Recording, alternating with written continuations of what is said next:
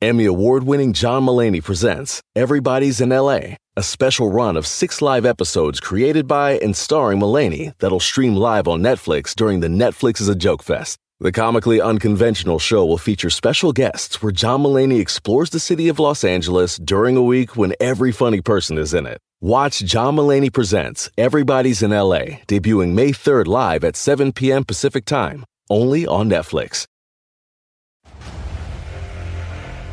Kingdom of the Planet of the Apes has arrived in IMAX. What's a wonderful day this summer, one movie event will reign. It is our time. They stole my village. I know where they're taking your clan. Bend for your king. Never. Kingdom of the Planet of the Apes, now playing only in theaters. Rated PG 13. Some material may be inappropriate for children under 13.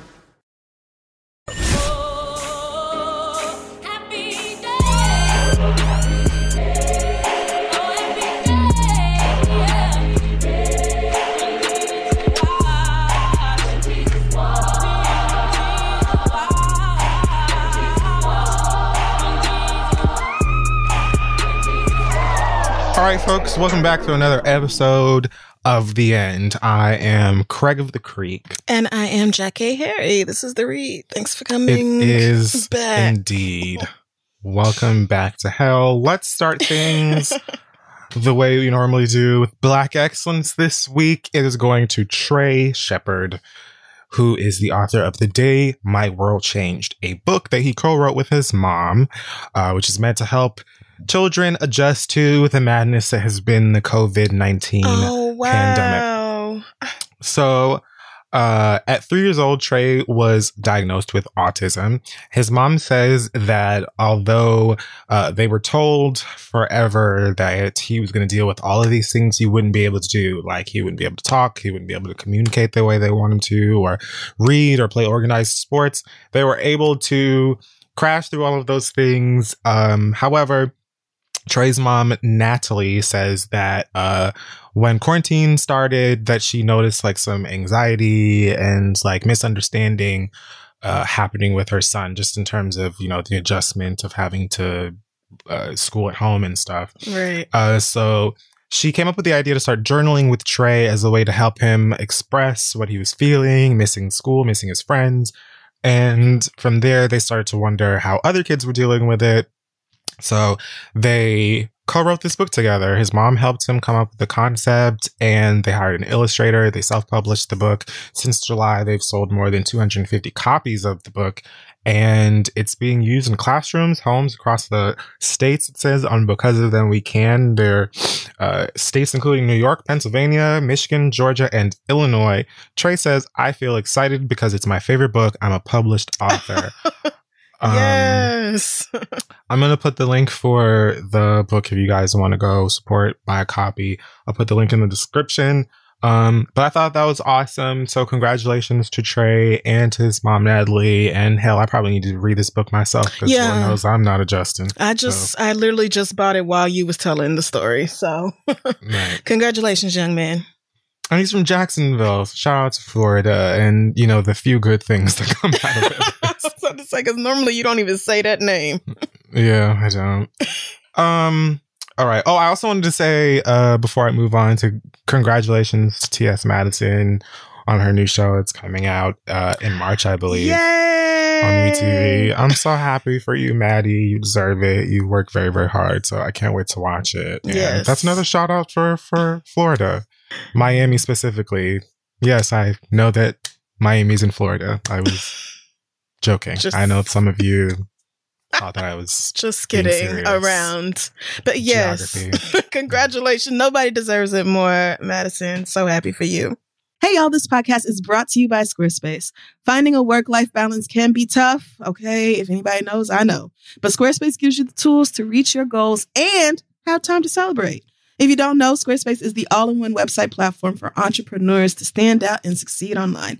You can use Squarespace to create a website, engage with your audience, and sell anything from products to your time, all in one place. With the new guided design Squarespace blueprint, you can select from curated layout and styling options to create a personalized website that's optimized for every device and make checkout easy for customers with easy to use payment tools. You can accept credit cards, PayPal, Apple Pay, and in certain countries, you can give customers the chance to buy now and pay later with Afterpay and ClearPay. And with Squarespace AI, you can explain what your site is about, choose your tone, enter what you need, and get auto generated text. Y'all know I love Squarespace. I used it to put our website together. This is 3.com. I've also used it on my personal website, crystal.com. And that is because, first of all, it's very easy to use if you ever need to update it. It's simple to log in, make whatever updates you can make or whatever you need to do without knowing any code or anything like that. And it helps me to just stay organized, do everything I need to do because you got to have a web presence, okay? It's 2024. You got to have a web pre- web presence. So head on over to squarespace.com for a free trial. And when you're ready to launch, go to squarespace.com slash three to save 10% off your first purchase of a website or domain. Let them know Kid Fury and Crissle sent you. All right, let's get back to the show. Hey, y'all. Listen, we all know that life is full of the yada, yada, yada. You know, sometimes you sign up for a contract one place, and then in order to get out of it, you got to send a million letters and go up there in person. And it's just a bunch of blah, blah, blah. Like this could have been easier. Okay. We've all dealt with the yada, yada before when companies have those sneaky gotchas hiding deep in fine print, or, you know, even bills that just seem to keep going up every month for no dang reason. Or when budget airlines promise a cheap fare, but then they charge you for every little thing until you might as well have just booked your ticket somewhere else. But it is possible to outsmart the yada yada, like triple checking airline deals and making sure everything you need is already included. So remember, you don't have to take the yada yada in life, and you don't have to take it from your wireless provider. Metro by T Mobile has no contracts, no credit checks, no surprises, and not a yada yada. So stop by one of the over 6,000 Metro stores nationwide to sign up today. All right, so let's start with our pop culture this week. Hot tops inside man. Uh, we're gonna start with story that you guys sent to me a few days ago. So apparently things were going up on a Tuesday, a Saturday, Friday in Houston. Um, oh Lord, yes. So I don't know if Houston um, typically goes all out for MLK weekend uh, the way that Atlanta does. Um, I did know that, you know, the children, the family still flock down to Atlanta for the holiday uh, Right. weekend because nothing says let's celebrate our civil rights leader uh, more than being the most audacious niggas possible. So Houston was apparently having Oh, a grand Lord. time Oh, and Lord. similar fashion. So someone sent me a tweet uh, for this had a video on it and said something to the effects of Bow Wow's got the club packed out here in Houston and showed a very packed packed clubhouse, no at, Yep. with loads of people, mostly maskless, uh, watching as Bow Wow performed with some new braids on stage here in um in in Houston, Texas. And um I remember my first question being who went? Like what like people Who wanted to go. Chose to be like, "Oh, this is where I'm going to be." But very quickly common sense tapped in for me and was like, "No, girl. Obviously, Houston was was one of the places where it was at for nigga weekend. The girls were probably going to be at this function anyway, and then surprise, halfway through the hookah, Bow Wow's here." I personally refuse to believe that No. anyone who's old enough to get into a club in the year 2021 decided to say, you know what? No, sir. You know what the end thing is? Death. And so I choose to have my death featuring the soundtrack of Fresh as I'm Is. None of the girls decided that they were going to leave the house in their best Saturday night's best What? and die to the sound of, you know, I think they like me the remix. That's not what took place. Okay. Um I mean, that is exactly what took place, but I will no let it you isn't. have it. It's not. I will let you have it. The club was going up anyway. And it just so happens that Bow Wow found a way to finagle himself into collecting a bag for a live performance. Right. Nobody in their earthly right mind, as ignorant as many of y'all have been these days, none of you niggas was going out and laying your life on the fucking line to watch little Bow Wow move so fast across the floor and have him run through your fucking mind like all the time. I don't believe it. I just refuse to. So what happened was that they were having the function and Bow Wow just happened to be there because the girls are not dying to see Shadrach or Meshach or Abednego. All right. So all right. um the girls were, you know, make this basically was like a viral conversation over the weekend. oh, Which led to uh, the mayor of Houston, Sylvester Turner, black man, in case you couldn't tell by the name Sylvester Turner. He went to Twitter and said the following These events that are scheduled with at Bow Wow promo team today in Houston are on our radar. Other bars slash clubs that are operating as restaurants beyond capacity and social distancing requirements, please expect visits. Today we report 1,964 new cases and 17 more deaths. To that, Shad responded and said, Mr. Mayor, why are you blaming me though? Like, this is crazy. You acting like this was a Bow Wow weekend. Why are you singling me out? I'm asking respectfully. I'm just the easy target, the celeb that just got, that gets the most attention. Uh, no. So it's easy to just put it on me. No, that's not it.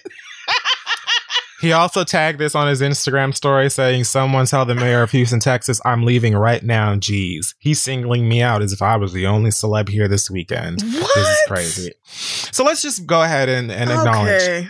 Bao was not the only person there that weekend. He was not the only person there at the function. It was a promoter's birthday party. Meek Mill was hosting it. Kenny Burns was there. Also on the lineup for the weekend were people like uh, Trey Songz, who had COVID last year, Fabolous, who had COVID last year.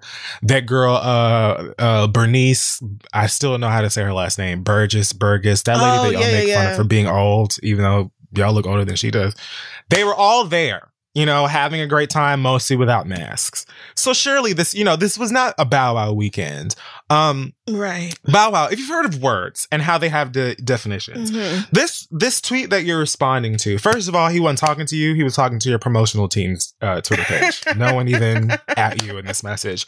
Furthermore, he said other bars slash clubs that are operating as restaurants, girl, we're coming for y'all. Right. So he wasn't singling you out. He literally said, yes, we know about the Bow Wow shit.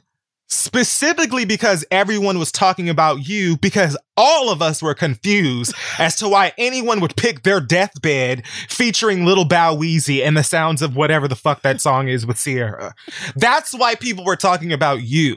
So Sylvester, Mr. Turner, if I may, decided to say, yes, girl, we've heard about Shad and like Mike. We also want for the other girls to understand we're coming for all of you. So if you did decide that you were going to brunch today, maybe don't, cause we're pulling up. Nobody was pointing you out or singling you out. And honey, you know that you are excited to have this amount of attention. Bow Wow so excited that people are talking about him for something other than growing hip hop, growing up hip hop. He doesn't know what to fuck to do with himself. But anyway, Okay. there you go. That's the story of how Lil Bow Wow and his braids had a weekend. I mean, yeah, you're not the only one, but this is still very fucking stupid. Like, I don't understand how you being like, well, I'm just gonna leave Houston altogether because I'm being bullied. When bullying is the very least of what should happen to you when you choose to host and promote a big ass club event in the middle of a terrible ass pandemic that is getting worse. It's worse now than it was when the whole country went on lockdown for a week and a half last March. It is Like, worse. When when when the people are joking, did somebody say pandemonium tour and you were like, "Oh yeah, throw me in, coach." Like, did you think that they were no actually nigga. asking you to come out and perform for the the tour that you did one time because that's not what's happening we're actually in a real panasonic and so the children are confused not only because of this because again you know the the girls were in Atlanta just you know maskless happy to be there. You know like they didn't even need a performance. So as i said the children were going out anyway. We were just so confused as to why anybody would be out risking their lives for you. Well- you know like not Well, Drake or who's it, uh, little baby or the other baby or one of the people that like has music that came out in the past 15 years. Stop. So, you know, and again, collect, you know, everybody needs to get money and stuff like that. So I'm not even being like, oh my goodness. You know, all of the girls have been performing. Loads of the celebrities have been performing not only this year, but last. So Bow Wow's not exclusive in his I don't give a fuck, I'm gonna go get that bag anyway. So not at all. Again, you know, we just I just don't know what you expected. I just don't know what you thought was going to happen. Mm, So, Yeah. uh, so I just no. I have sympathy for a lot of people, but this situation, no, nigga, this is not it. let's just die. Let's just go. It just No, seems fun. see, no. They're having a great time. Let's not like. Let's just go die. I mean, the new end thing. I mean, uh, I don't know. I'm frustrated because there are things that people can't avoid doing, and then there is going to see Lil Bow Wow at Club One Twelve, I'm telling you,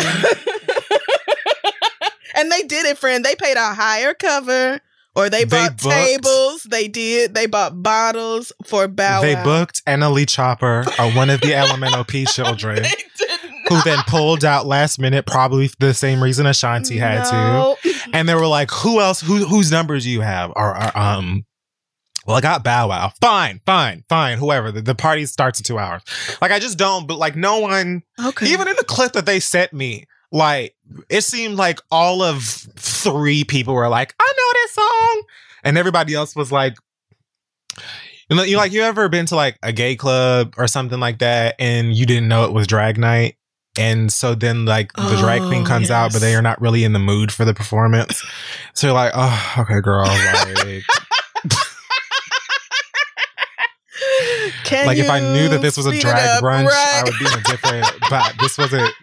I hate you so much. That's the like that was the vibe I got. Okay, like they were appreciative of the culture, but also they didn't. What a photo you just painted for me. anyway, God bless everyone and your results. Next, um, well, because bad news, just we didn't have enough of it. Apparently, the next season of Insecure, the fifth season, is going to be the final season Mhm. because you know not enough. we just had so many good things happening that time for some balance. you right. know? Universe had to even things out a little bit. Um. So yes, Deadline uh, posted Insecure to end after season five, to which Issa Rae retweeted and said, "Very excited to film our fifth and final season. We couldn't have told a complete story without the tremendous support of our audience and the faith of HBO. See y'all soon." Insecure HBO. I believe that they're uh, due to start production very, very soon. The new season's supposed to come out later this year, I believe. And yeah, it will be wrapping up with whatever is going to happen with this new baby Mm. that Lawrence has. Co- oh, spoilers! Or- don't I mean, if you haven't seen the season four finale, then you have just been bullshitting because there's been too much time. So I'm bummed. Um, Insecure was like one of the things, those black things I felt like damn near the whole community came together at the dinner table for. It was like one of those things where it was just like, I just felt like such a huge part of specifically black American culture was very tuned into that and we watched it Mhm. together and we laughed together we would share our opinions and our memes and different perspectives and cry and all that stuff and now it's going to be done after i mean like five six seven seasons i think is the typical running time for a successful uh show but Mhm. uh, i want more Right. Like we just want the fun times to keep going because Insecure is fun. And it is, I don't know, it's just something about seeing this story in particular. Like these people around my same age who have a lot of the same Mhm. references I do, grew up listening yeah to the same stuff. Like it's just all of these shared bonds and then seeing nigga shit play out on TV that I have experienced again. Like everything about it just being so relatable. I I will deeply miss Insecure. Like, I'm glad Issa got the chance to tell her story. Like, I remember her saying that she knew how it was going to end when she first Yeah. started the series. So I'm glad she got the chance to tell the story she wanted to tell. Uh, but yeah, I will, I will miss it. It's good times. It's beautiful black people. It's incredible music. The fucking soundtrack to the oh, show is yeah. second to none. It's shot beautifully. Every. Everything about Insecure, I just adore. So yeah. Yeah. I mean, I know that, you know, insecure ending doesn't mean that, you know, Issa Rae is going back to whatever Oh, beautiful no. black The- planet that she came from. You know, No, like the Issa Rae they'll still be Empire out is here. in full effect. right. Yvonne's got a show coming that she's developing with uh, Disney Plus, I believe. Like th- these people are still going to be working, and I know that there are plenty of other great stories that they all probably have lined up.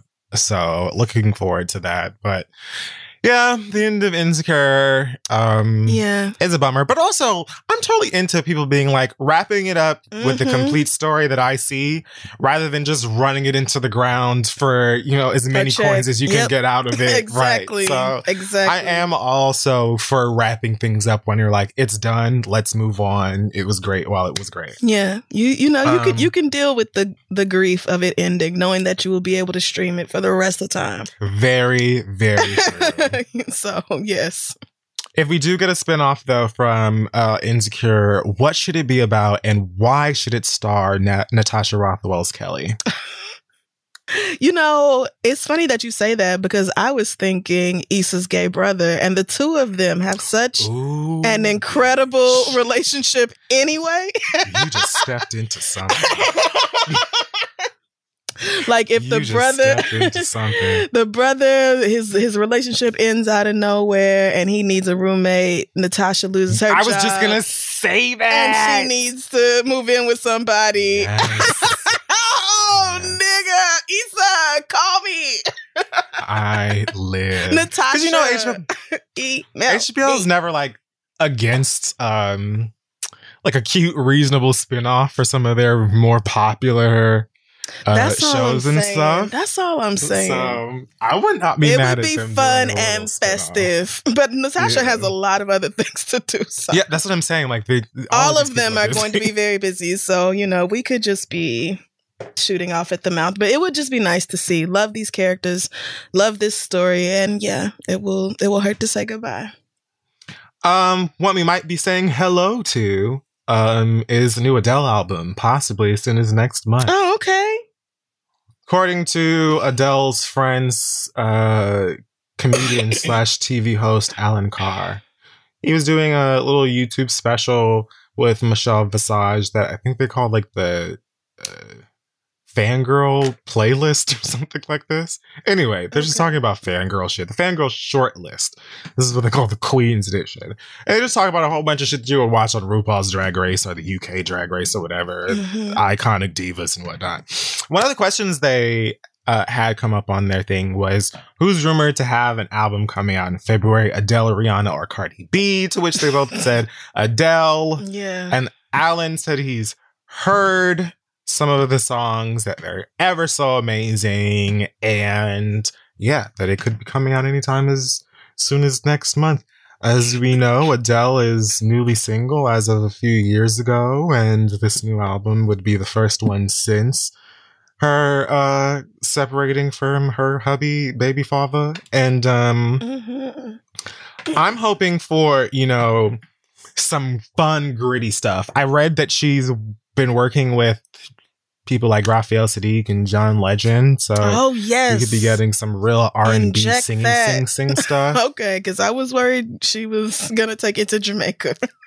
I was gonna say, odds, odds are the inevitable reggae I was record. worried. Yes, I was worried that we would get a reggae infused up tempo record with, you know, Um, some locals doing ad libs in the background, and I'm just gonna need I mean- that to not. I don't think so, but who knows? I don't. Amy Winehouse did it with with taste. So I feel like Adele can do it with taste if she wants to do like one little, you know, reggae produced sort of islandy record. And again, being Jamaican and knowing how many Jamaicans, how e- expansive the culture is in England, it's like I'm fine with that. You know, I if I can give Drake a break for it because the same thing exists in? Toronto. I mean, the, I mean, ish. this break, I have not really seen it, but Well, um, yeah, we'll see what happens whenever this album comes out. I want like a hardcore "Kill Him in His Sleep" anthem. Bring it on, uh, Adele. Okay. Why can't I think of this Amy Winehouse uh, song that you're talking about? Because there are several. Like Oh, she didn't just. okay. I was like really racking my brain. At first, I thought you meant she put out a song called "Taste." no, it's like Amy used to have like like all her background singers at one point were like all African or or Caribbean or something like that. Like she was super into the vibes. God, I miss that woman. But anyways, Well, yeah, we'll see. Um, I typically do enjoy Adele's music, so yeah, I I will- think she's put out an album. I don't like. I'll be listening to it. Yeah, regardless. Um, Cardi B scored her first leading role in a feature film. Oh, glory. Paramount Pictures won a bid, bidding war apparently, for rights to a film called Assisted Living, a comedy that's being compared to films such as Tootsie, Mrs. Doubtfire, and Sister Act. Oh, wow. Well, I've Big never seen Tootsie, but those other two. Yeah. I mean, they're these are something else. all damn near the same.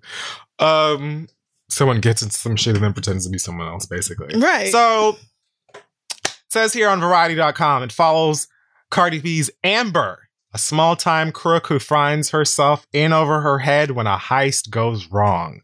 On the run from the cops and her former crew, she struggles to find anywhere to hide. Running out of options, Amber disguises herself as an elderly woman and hides out in the one place no one will look her estranged grandmother's nursing home. So Cardi Oh, Pines. Okay.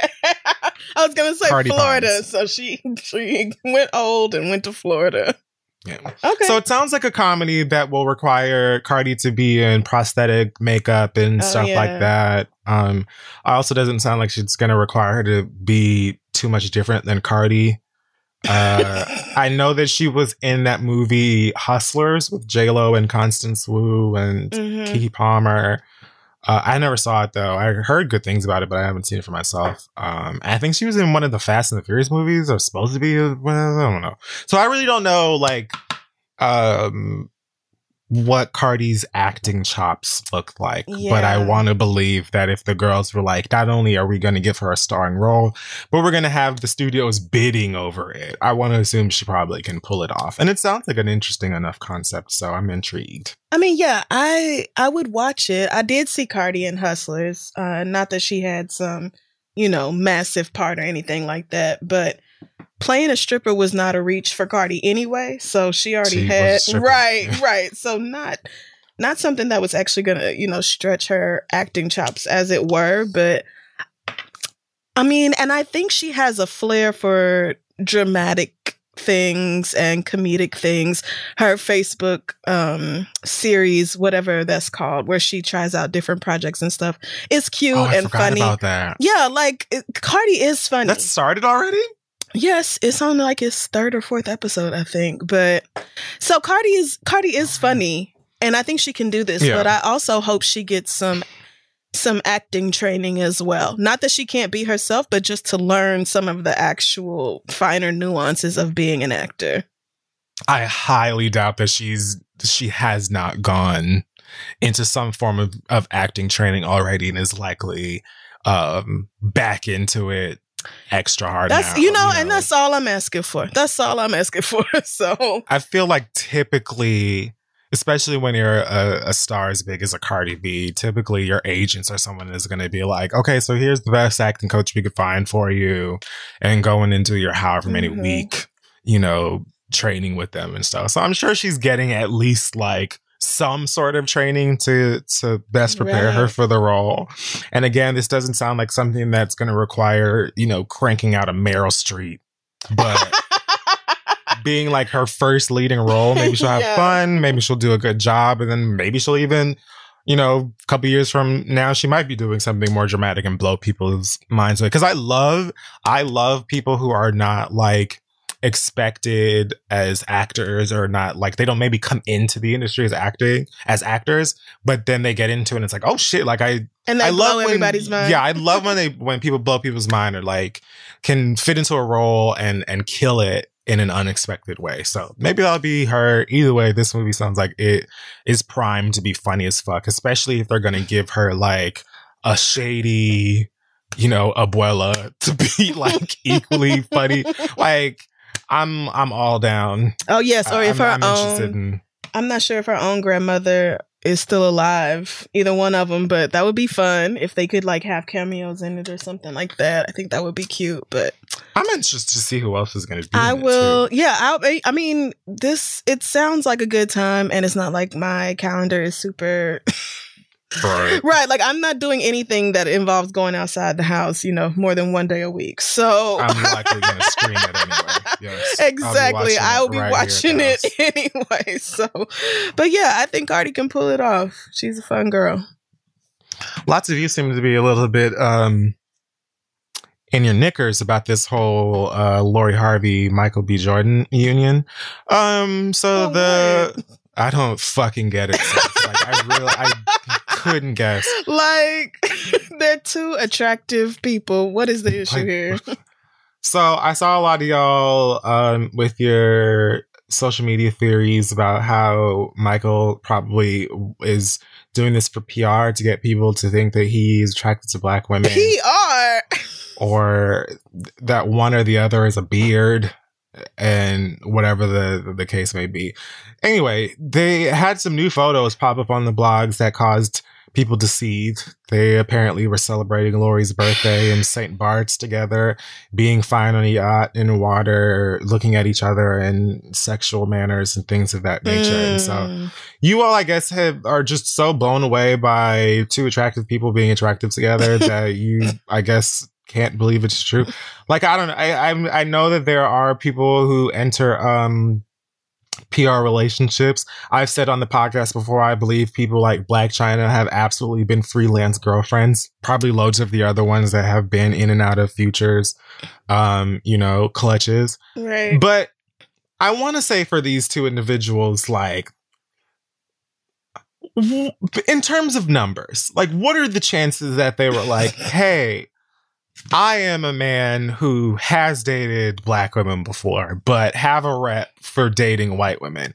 So I will like, I would like us to go into a contractual agreement together in order for people to think that I'm into, you know, the sisters again versus two people that y'all all lift up as being conventionally attractive or oh whatever yes. Mhm. meeting each other and then being like, "Oh, you're fine. You're fine too. Let's be fine together." Because I feel like that's probably more likely. I you do know? too. I mean, the PR thing doesn't make sense to me for a few different reasons. Like, first of all, a black man being attracted to white women, like if that is the case with Michael, that I mean, that does not get in their way at all professionally. So Thank you. Not really sure what part of his image would need rehabbing if he only dated white women, but also Right. I mean, and this is no shade to Lori Harvey, but if Michael B. Jordan needed to pick a random black woman to date in order to I said the same thing. in order to boost his favorability with the public, he could pick black women who are a lot more famous than Lori Harvey, and they would be available.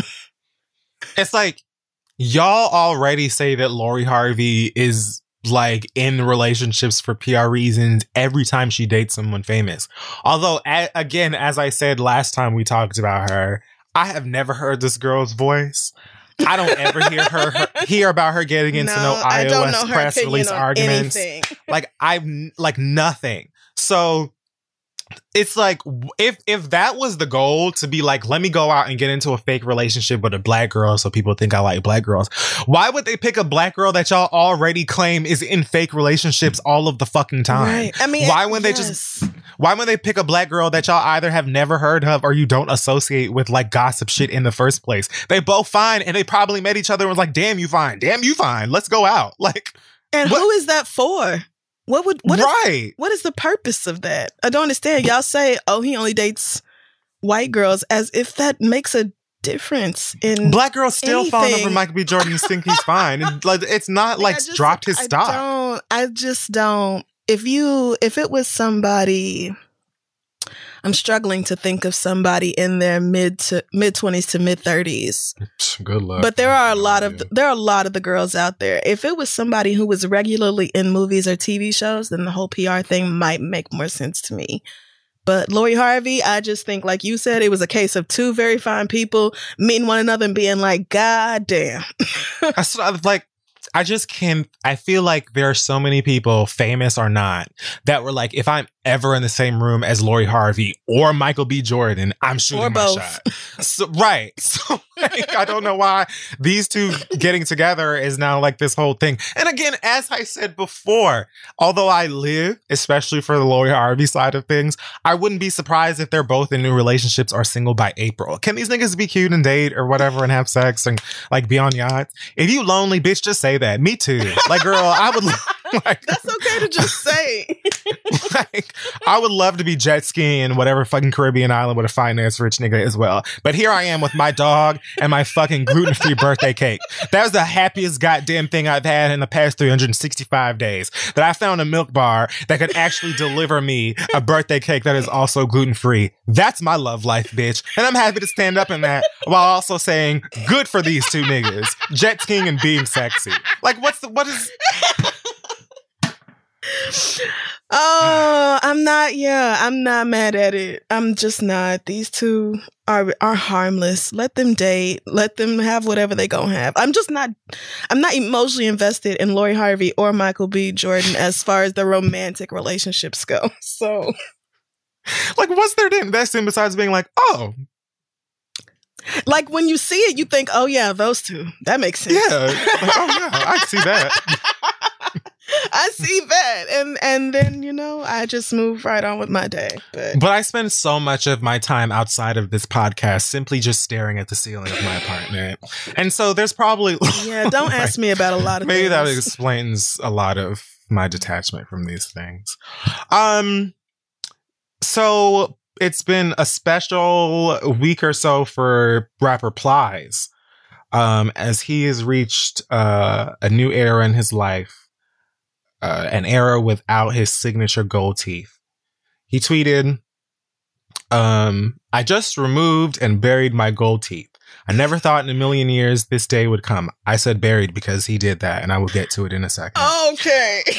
I never thought in a million years this day would come. I wanted elevation, so I stepped out on faith. I ate some good pussy with them teeth, though. I heard women love men with pretty smiles. Yes, he did spell pussy P W asterisk S S Y. Yep, of course. Still don't get it, but you know, that's his thing. Mhm.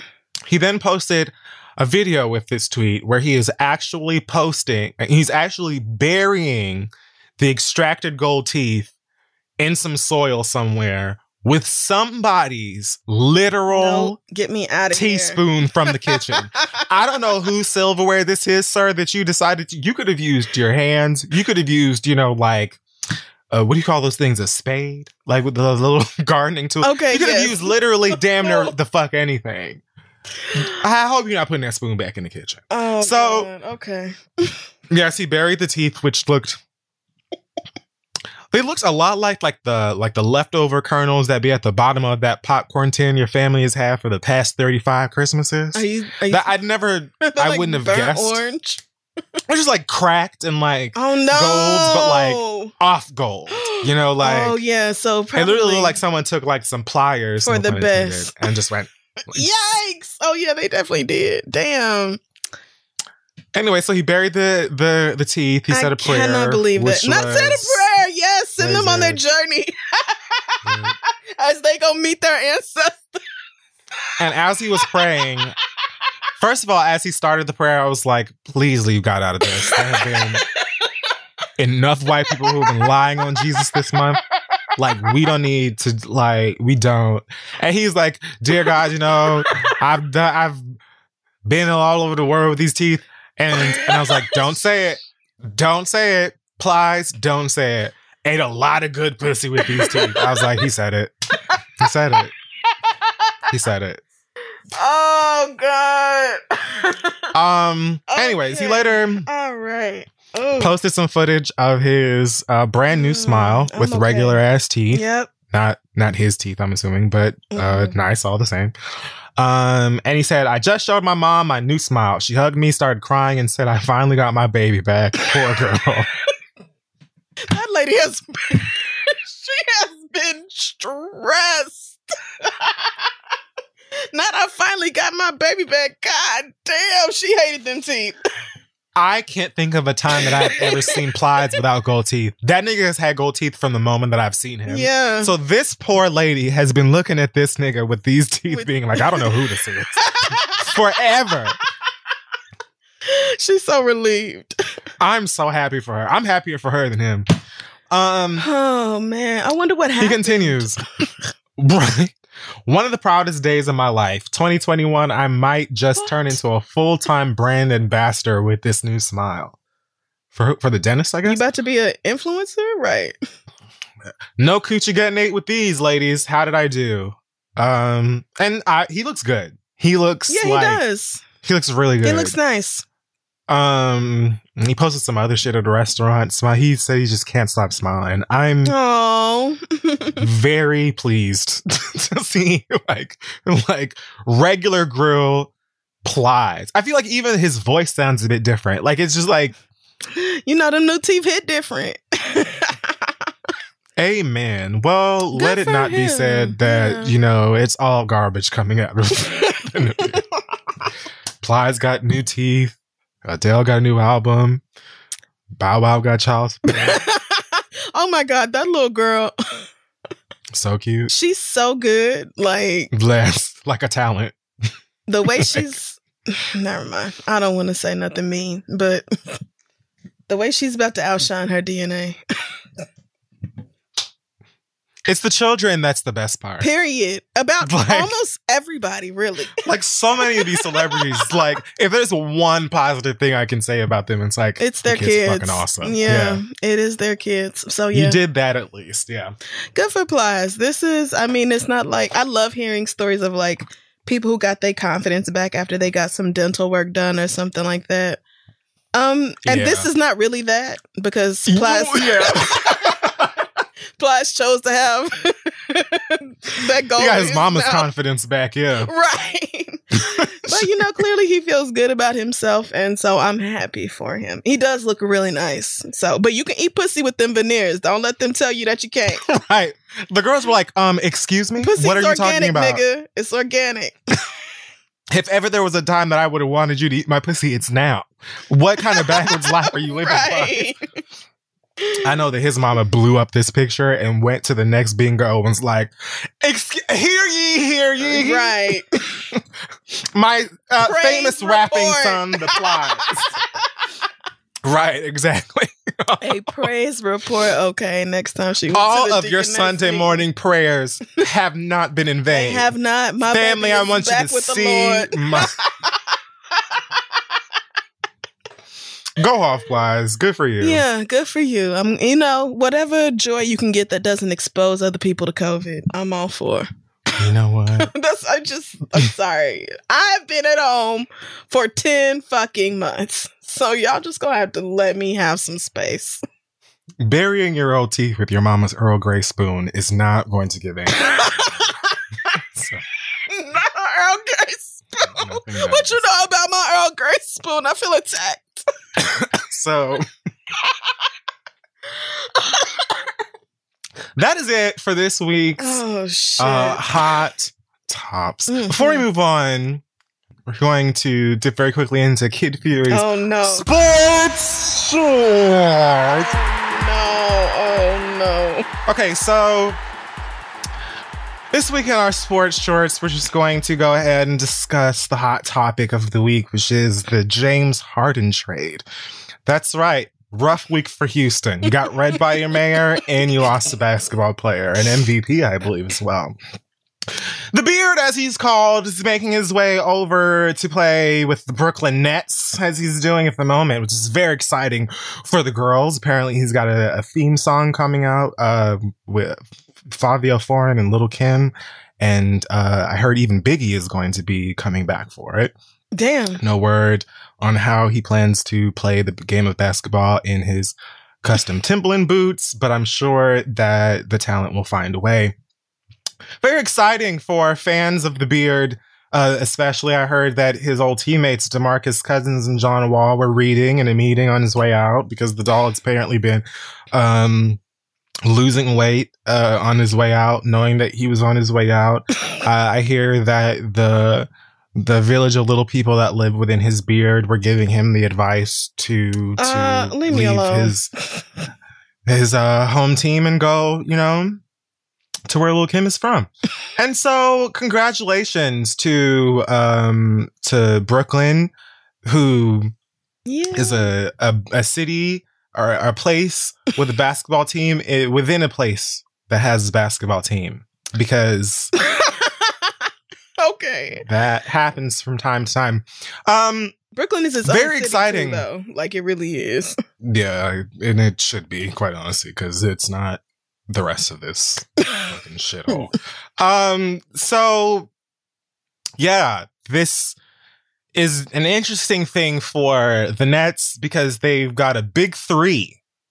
A big three, meaning three big players. James Harden, they've got a Kevin Durant, and soon a Kyrie Irving. Two people Mm. with the names that start with K. And um, one that starts with the letter before K. Jay. Um, and so no word on how this is going to to uh add up when the three of them are playing together. But right now things are looking great for the LA Lakers and the LA got two basketball teams too. Y'all niggas like I mean yes, girl, the pick one. Lakers Like, and the Clippers. I just don't like children and clipping what? And how how are you a Laker? Like, what do you do on a lake if you're an, an or like a what does a Laker do? I Like, actually who- think I think the team is originally from one of the Great Lakes regions, and then they just kept the name when they moved to LA. I think a basketball nerd will tell me, but I think that's where they got the name from. James Harden and Kevin Durant uh, com- uh, have a combined 74 points re- and and um Okay. they play the Orlando Magic on Saturday night to which uh the beard had 32 points triple double second and yeah and, and And what does Kevin Durant mean? had a season high of 42 points which means that they okay what that means Yeah, ma'am, please. is that Educate they were me. able to get the basketball into the basketball hoop enough times that it's impressive. Keep up. oh, okay. You're right. That's my bad. And so that happened, and everyone is very excited. I haven't heard whether or not um, James Harden um, was present at the celebratory chopped cheese brunch that they had in Brooklyn, but I hear the girls are very excited, and I am excited for them as well. Um, so I will definitely be keeping you all abreast of how the um, Brooklyn Nets lifestyle is shaking out with this new addition to the Will team you? And how the Harden, Durant, and Irving uh, triad while we'll work together as a unity for the National Basketball Association. My prediction is very black and very tall, and also very athletic. What? And you've heard it here first on Kid Fury Sports What does that even mean? You're welcome. it means exactly what I said. I'm offended actually that you keep questioning me because clearly I'm correct about everything that I'm talking about. I mean, Jesus. you're not incorrect, but your prediction for what? like, I'm just not just. My prediction for the progression of this unity of basketball playing team people Obviously, as a team together. okay, again, that's my bad. You're right. any que- any other questions? no, I was gonna ask you know some things about logistics and COVID and all that, but you've you've explained enough to me on this. Evening. That's not important. Obviously, as Charles Barkley said, athletes pay more taxes, so they get the vaccine before the rest of you poor broke niggers. And so, what is He there to even be concerned about? He really did say that with his dumb fucking bunch of crunch face ass, stupid old bitch, dumbass bitch. please. What are you talking oh about? my god, my They pay, ta- they pay higher taxes, so you bitches gotta die. Cause like, uh, some of these people actually, you know, have to work outside their homes because they make fucking oh, water on the ass. nine dollars an hour. You stupid bitch. Raggedy ass bitch. Oh, okay. All right. All right. All right. That's it for this week's um, Kid Fury Sports Shorts. You're welcome. Um, and yeah, we're gonna take a break here and come back with some fun and some feels. When you want the best, you have to act quickly or someone else will get it instead. It's like if you're hiring for your business, you want to find the most talented people for your open roles before the competition scoops them up. So what's the best way to do that? We've told you. It's your girl, ZipRecruiter. ZipRecruiter finds qualified candidates fast, honey. And right now you can try it for free, girl, at ziprecruiter.com slash the read. ZipRecruiter's powerful matching technology takes center stage to identify top talent for your roles. Immediately after you post your job, ZipRecruiter's smart technology starts showing you qualified people for it. And I've actually used ZipRecruiter for my for like my Mhm. own personal things on the back end. And it really does work pretty quickly. And I also appreciate that it's easy to use. Uh, cause, you know, this aging brain of mine in technology, we're parting ways, which makes me sad, but that's a different conversation. Amp up your hiring performance with Zip Recruiter and find the best fast. See why four out of five employers who post on Zip Recruiter get a quality candidate within the first day. Just go to this exclusive web address right now to try Zip Recruiter for free. ZipRecruiter.com slash the read. Again, that's ZipRecruiter.com slash the read. ZipRecruiter, the smartest way to hire. Now let's get back to show. So listen, guys, the next generation of influential Black voices can be found on NPR's new collection, Black Stories, Black Truths. I've been running my mouth about it for a while now. Black representation in media is incredibly important. And I feel like it's in kind of a precarious situation at the moment.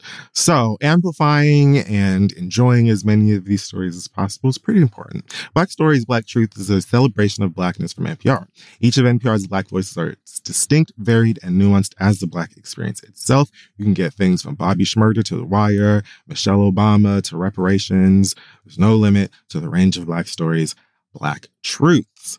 Black perspectives have always been centered in the telling of America's story. Now they are the story. Hear a feed of episodes from across NPR's podcasts that center on Black voices. Turn on NPR today and hear a range of voices as varied, nuanced, and Black as the country we reflect. Stories should never be about us without us. Listen now to Black Stories, Black Truths from NPR wherever you get podcasts. Welcome back to the read, and we are so, so excited this week to have our very first mental health professional on the show. Somebody who I personally admire and look up to and really owe so much to. So please welcome Dr. Joy of Therapy for Black Girls to the read. Thank you so much for being here. Thank y'all so much for having me. It's an honor. Yes. Uh, no, I, I I tell anybody who will listen that I found my therapist three years ago through therapyforblackgirls.com and have been seeing her every week since. And that entire experience has changed so much about my life. So I really owe a lot of my personal growth and just peace and happiness to what you do. So, uh, for those who are not already familiar, why don't you explain a little bit about how you got started and what you've been doing with Therapy for Black Girls? Yeah, so it's kind of funny. I feel like I was doing therapy for black girls before therapy for black girls ever had a name. Um, so my background is in college student mental health. So I've been on the campuses of lots of different places, um, like the University of Georgia, Virginia Commonwealth University, and most recently Clark Atlanta University. And every campus I was on, I would always run a group for the black women on campus because they wouldn't be coming into the counseling center at the same rate as their peers. and so it felt really important, you know, especially with what we know about the stigma related to mental health in the black community. It felt really important to go to where they were. Um, and so, you know, fast forward to 2017, and I am commuting an hour both ways to the campus of Clark Atlanta University, listening to the read. Oh no! Right? That's so crazy. I- yes, yes. Y'all's podcast is what helped me fall in love with podcasting, Oh, wow. right? And so um, I was already blogging on the site, but thought that a podcast would be a really great thing to add to be able to share more information about mental health and how we can do our very best to take care of our mental health. Yeah. Um, and so it now encompasses, you know, the weekly podcast as well as a therapist directory that you've already talked about, as well as a very active and engaged community surrounding all of those things. Yes, and I love um, I love the podcast. In addition to um, just the website itself, that therapist directory is invaluable, if you ask me. But um, one of the things that I really love is that you uh, list all of your qualifications at the top of every episode, and then you also say, however. Listening to this show is not a substitute for your own relationship with a mental health provider.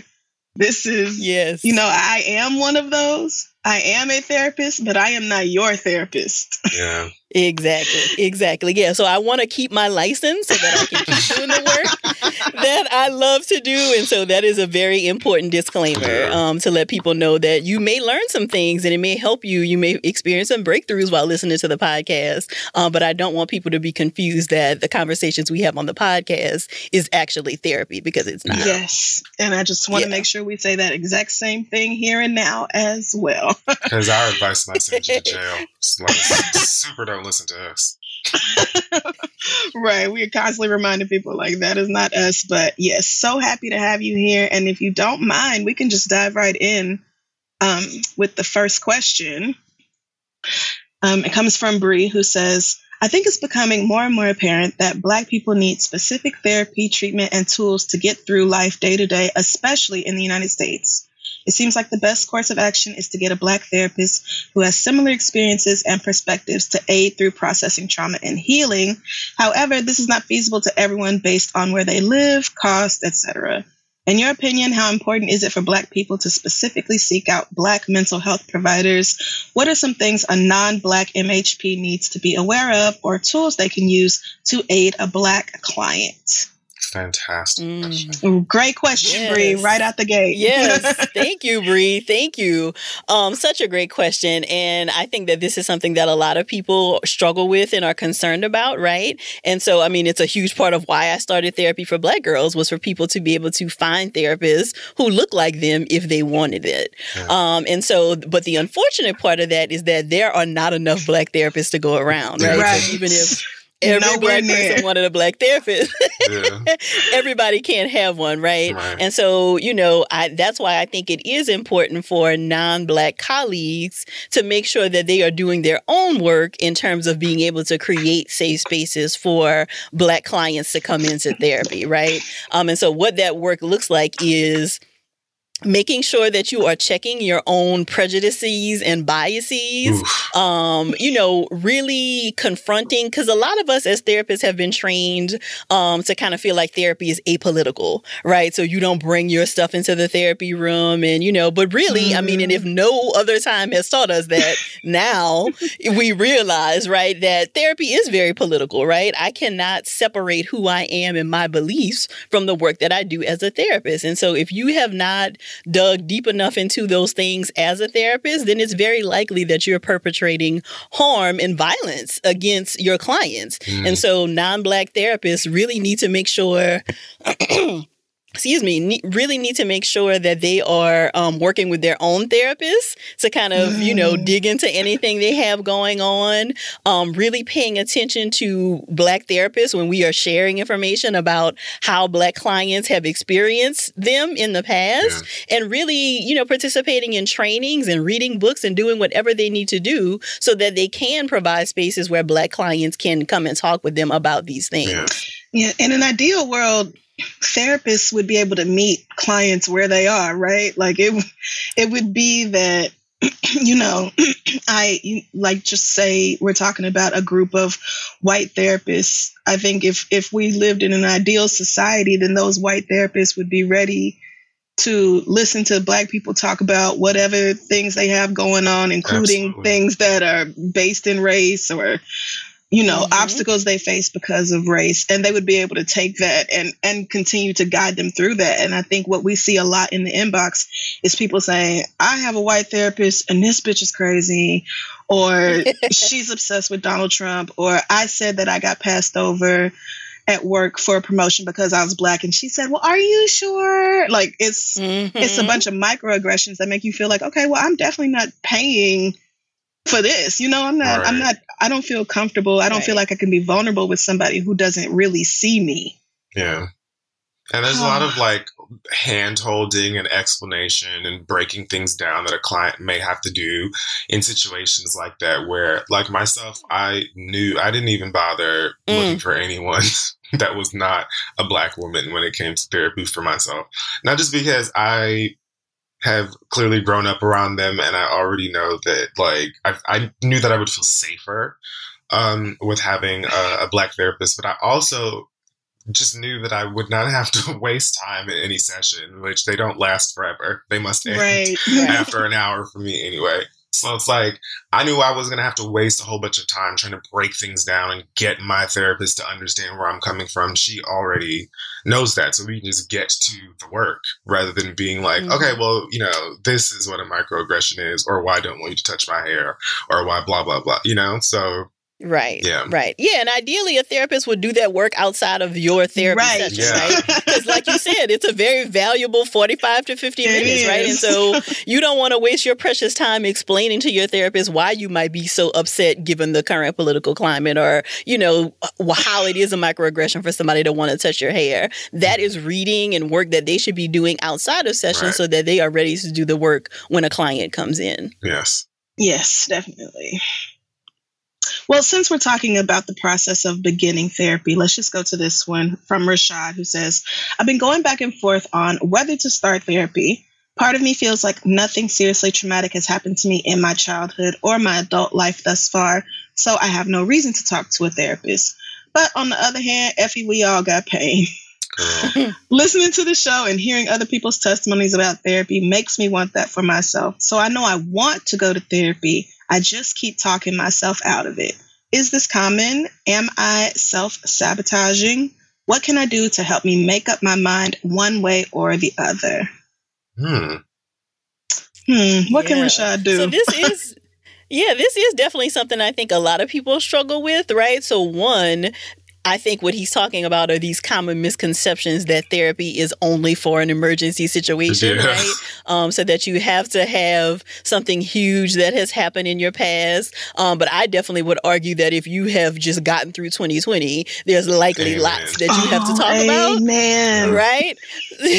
so you know, I think we we we want to kind of uh, challenge that narrative that you only go to therapy if there's like a huge thing going on, um, because we know that like just life and its ups and downs can bring about lots of stuff to talk about. And so therapy is a space where you can have a confidential, non judgmental person to just kind of dump everything that is going on mm-hmm. with you and have somebody um, help you to kind of put the pieces of the puzzle back together, so to speak. Um, but I do yeah. think it, it does take a lot, even when you recognize, like, okay, this is a a, a, a, step I want to take for myself, it can still take some time before you're like, okay, am I, am I actually going to do this? Right. Um, because mm-hmm. I think we have to be honest that it is weird to talk to a stranger about some very personal yeah. things. Yes. And they don't tell you anything about themselves, right? Yeah. You know, so it's a very it's designed to be one-sided because it is about you taking this space for yourself. Mm-hmm. Um, you know, so I think it's fine to acknowledge that it's a little awkward and you know, you might not quite know what to do the first couple of sessions.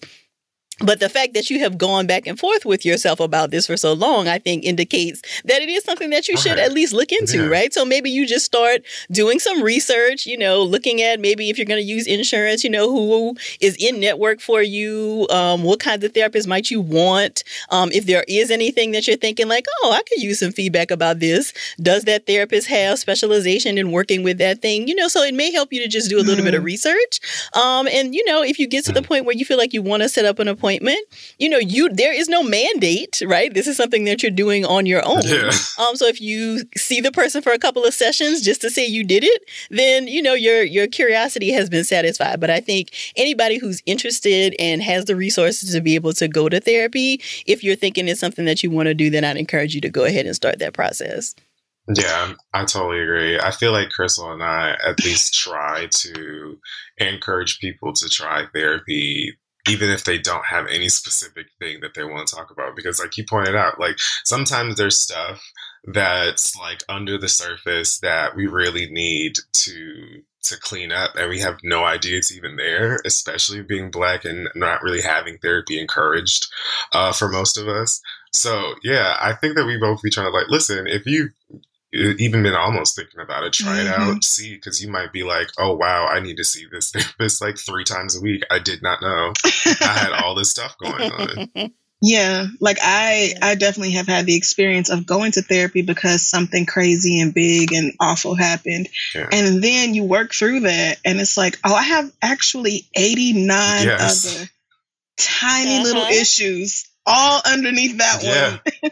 and most of them I was not really, you know, cognizant of. So, Mm-hmm. that if you are going back and forth, I think that is a sign that some part of you is saying, listen, we have got to talk to somebody because Mm-hmm. it's something down here you're not really aware of that's messing with you. Yeah. Yeah. And I think that that also speaks to how therapy can just be good preventative care, right? Because when you go to therapy and there is an emergency, it's kind of like a firefighter just putting out the fire, Yeah. right? So we are just dealing with the most pressing issue, trying to keep you functional, trying to keep you, you know, as much together as we can. But if you come in a non emergency situation, then we can deal with more of just that life stuff, right? That is not super urgent, but still, um, there could be something to talk about. Yeah. Yeah. I have one here from Carolyn. She says, I'm a single mom of a beautiful six year old girl. I was furloughed in May of 2020. Since then, I've been doing lots of organizing and crafty things to occupy my time. But like many others, I didn't expect to be out of work for this long, and it's taking a toll on my mental health. Lately, I've been thinking of getting into a different career, one thing, one that would bring me joy, but my lack of experience in any other field leaves me with anxiety. I can't afford to go back to school to learn new skills. So I've just been feeling stuck. I thought about writing a book because I used to love writing when I was younger. But I'm starting to feel overwhelmed by thoughts of not being good enough before I finish a paragraph. So if I know, if Mm. anybody know, I know. Right. Too relevant. As a result of me feeling like I have no direction in life, I've noticed a detachment from playing with my child. Being six, she naturally wants to play all day long, and she put all day long in capital letters. and I can't fault her for it. She can't play with her friends like she used to, so it's on me. I wonder if I'm depressed, and I'd love to talk to a therapist about it, but one, I can't afford it, and two, therapists always want to start at your childhood, and we never get to the most recent concerns before the cost of sessions start to become a factor. I truly don't know what else to do. Any help that can be provided to me during this incredibly insane time on this planet is appreciated. Thanks, Carolyn. So Carolyn's got a lot going on. hmm hmm Yeah. So, I mean, as the mom of two little ones, also, I can definitely relate to the kids want to play all day Mhm. long um, kind of thing, right? And I'm guessing, you know, that her baby is home.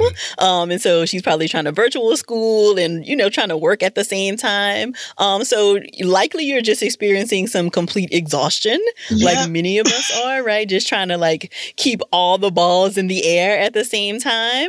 Um, Yeah. So first, I would just encourage you to really be gentle and give yourself some grace right now, um, and really acknowledge that you are doing the very best that you can in terms of you know trying to keep your little one engaged and trying to keep your you and her safe. Um, so I think that you want to start there. Um, I think the you know I think it is good that you have been able to recognize these this interest in writing that you've had in the past, right? So when you're thinking about, oh, I think I want to do something new right now, I think it can be helpful to kind of think about when you were younger or in your past, like what kinds of things really lit you up, because that can be a good indication of something that you need to pick back up. And so if writing feels too overwhelming, I'd encourage you not to like just be sitting in front of an open Google Doc with the cursor blinking at you, right? Because that just really makes it worse. call me out. Demoralizing. that just really makes it worse. And so for me, something that has been helpful when I'm trying to write is that I will just write in my notes app, right? So, you know, not in front of the computer, but just on my phone. Cause usually we're kind of more comfortable there. It feels like you're texting or just kind of jotting down your thoughts. Um, so that may be something that would be helpful. And you may want to think about, um, you know, I'm not sure what kind of book you're wanting to write, but think about approaching it almost as a workbook as opposed to like a long narrative kind of thing. Um, because that could also help you to just like take a little bit of the pressure off, um, and, and make it a little easier for you to function and, you know, kind of get some things on page. The other thing that lots of people have found helpful is to dictate whatever they're wanting to write, right? So you can just like talk into your voice oh, notes Oh, app yeah. And then get it transcribed, right? So there's a um, a website called Otter AI, I think, um, and you can, I think it's free up to so many minutes, um, and you can get your voice notes transcribed. So that way you have kind of dictated your book, and then you can kind of go back and clean it up or whatever. Um, so that may be another thing that might be helpful to you know to kind of get you to writing. Um, as it relates to your job, I think I would encourage you to really pay attention to what kinds of transferable skills you might have.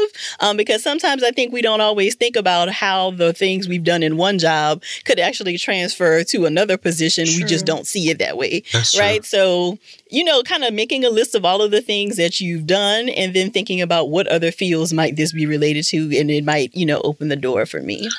And I love that you said like giving yourself grace because like I feel like uh, as a regular non-therapist person, a lot of the things I feel like I, I talk to when it comes to friends who are dealing with this kind of stuff is to be easy on yourself. Because personally, I've found like if I'm in a moment of stress or depression or crisis, that already sucks. But then it's like I prolong it by beating myself up and just being like mm. horrible. Like, why aren't you getting up out of bed? It's like, whatever time you haven't eaten anything today, get yourself together. You're a hot mess. And it's like, girl, like that is completely like, it's unproductive and it's like you're mm-hmm. just bullying the hell out of yourself and making yourself feel worse. So that's a, like definitely something I do I think constantly at least I try to just give myself a break and be like, listen, chill out. You're only one human being and the world is hard enough as it is. So Mm-hmm. I love that. Yeah, I think it is it's important to remember that shame and criticism are not effective motivators. Right. So us mm-hmm. beating up on mm-hmm. ourselves and you know kind of bullying ourselves like you said, it may feel like okay something that's helpful in the moment, but it actually is It is not going to, not. you know, be any likely for you to do the thing that you're upset that you can't do anyway. Right. And am I wrong for feeling like when she said um the therapists always want to start at your childhood? Like I feel like that wasn't really my experience. Um I don't know if It that's wasn't mine either. Yeah. But I- I've heard that before from other people. I feel like that sounds kind of like a yeah, so it misconception. really kind of it well it really depends on how your therapist works right? So you know we all have different theoretical orientations. And so some people do really feel like um you know what happened in your childhood can be a huge informer for what's happening currently. Yeah. but it really kind of depends on what you're coming in with right? Now I, I standardly ask about like childhood stuff as a part of the intake. But if it is not obvious that like something is going on from the past that's informing the the present i won't necessarily spend a whole bunch of time there. Mhm. um, but i do i agree with you that it feels like a lot of people have that conception or that misconception about what therapy is um, and you know for, like i said some people do practice in that way but not all therapists spend a whole bunch of time um, just talking about childhood stuff. Yeah. Yeah, I remember I remember talking about my childhood briefly during intake and I'm sure then she was like, "Oh, I see 80 89 trillion reasons why you fucked up right here, girl." But you know, she kept it to herself cuz I was there to talk about something else. I was not thinking about childhood or or anything relating to it really at that point. So, Yeah. Mm-hmm. yeah, that's real. I definitely had a fire to put out as you as you said earlier when I first started going to therapy here. But Mhm. I feel like most of the time when it came to childhood stuff, we always would land there talking about something else. And then I would somehow somehow she would take me back to something that has been a part of my life or a habit I've had since like five years old mm-hmm. that I haven't even realized is still connected in the way that I express myself or move today. So we definitely get into childhood a lot. it's usually when it's like, oh yeah, girl, like you've been doing this since, you know, 2nd mm-hmm. grade. Let's let's let's clock that. Let's do some work there. Mine says, Do you recognize this feeling? I'm like, I bet if I think back to third grade, I will. Yeah. yeah.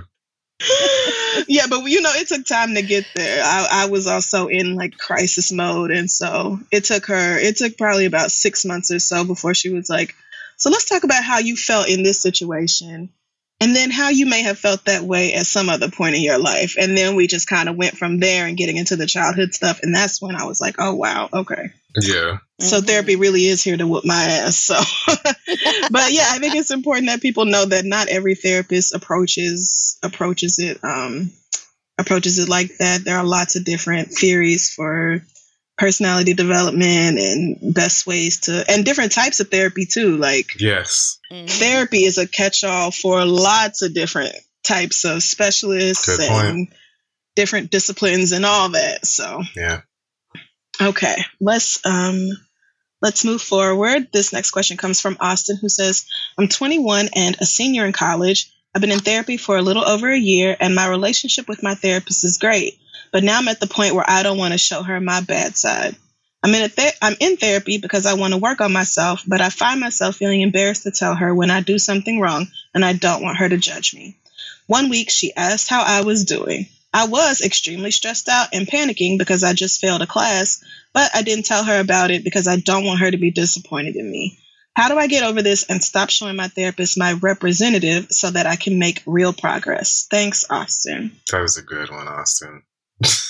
so great. So great. so. So this this is one of those questions that I think demonstrates lots of different things, right? So from this question, I can already kind of tell that you and your therapist have a great relationship, right? Because it, it sounds like you feel really bonded to this person. Um, you feel comfortable and safe with the, the space that y'all have created. So it sounds like y'all have an awesome working relationship, which is the foundation of any good therapy, right? Right? Um, but I think what you're what you're describing is very likely a pattern that is replicating from somewhere else in your life, right? So I think if you think about it, there are probably other people in your life where you feel uncomfortable sharing or being super vulnerable with, and now you are just repeating that in the relationship with your therapist. And so this is a perfect opportunity for you to do something different than you have done before. And so even if you don't feel comfortable yet being completely honest with your therapist about like how you're feeling, I think it would be great for you to tell the therapist this experience, right? to tell them, I sometimes come and I feel like I can't quite tell you the whole truth because I'm worried about what you'll think mm-hmm. of me. And you will be surprised by like how deep and like the levels this will unlock in your work with your therapist because you're really now moving into a different space in the therapeutic relationship. So I would try that, Austin. If you don't quite feel ready to tell them, you know, the truth about how you're feeling, tell them that you are holding back and then have that conversation and see what happens. Woof! Ah, yikes! This is a very good question. I just thought about that. Like, oh man, there's probably somebody else in Austin's life who he is afraid of disappointing for whatever reason. And mm-hmm. and now you're at this place with your therapist, and it's like, yeah, you know, you can only the progress will stop if you are not vulnerable and it will or slow down. And you will have to i think there's a certain like there's a certain place you can get to. And then if you shut down you know emotionally or whatever then your therapist can only work with what you're willing to give. Yeah. Mm-hmm. so you do have to yeah and i think you do have to feel you know you have to feel safe enough to do that. Yeah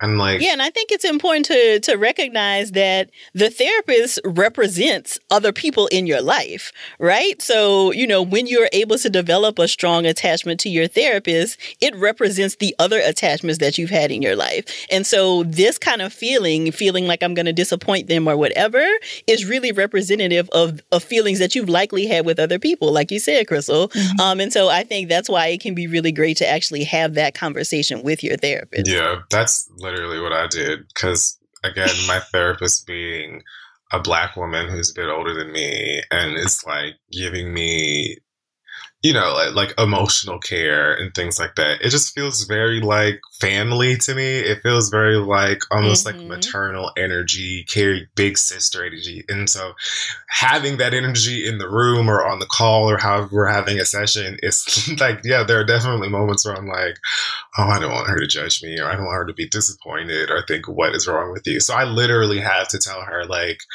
I'm not proud of some of this stuff. Some of this stuff is like I'm either ashamed of or I'm afraid that you're going to be disappointed. And so we could literally have the conversation where she could say out out loud to me like I'm not going to judge you. It's my job to like get through this stuff with you and help you. And Yeah. she also said to me like also I have loads of other clients who have all kinds of wild things that are going on in their life. So don't think that you're going to like, unless you say you're an alien, I don't think you're going to like gag me basically. Yeah. So, but yeah, I had to like tell her that I was having that struggle of, of not being able to open up in certain ways with her to just kind of like rip the band-aid off, which made speaking about like darker things uh, easier, I guess.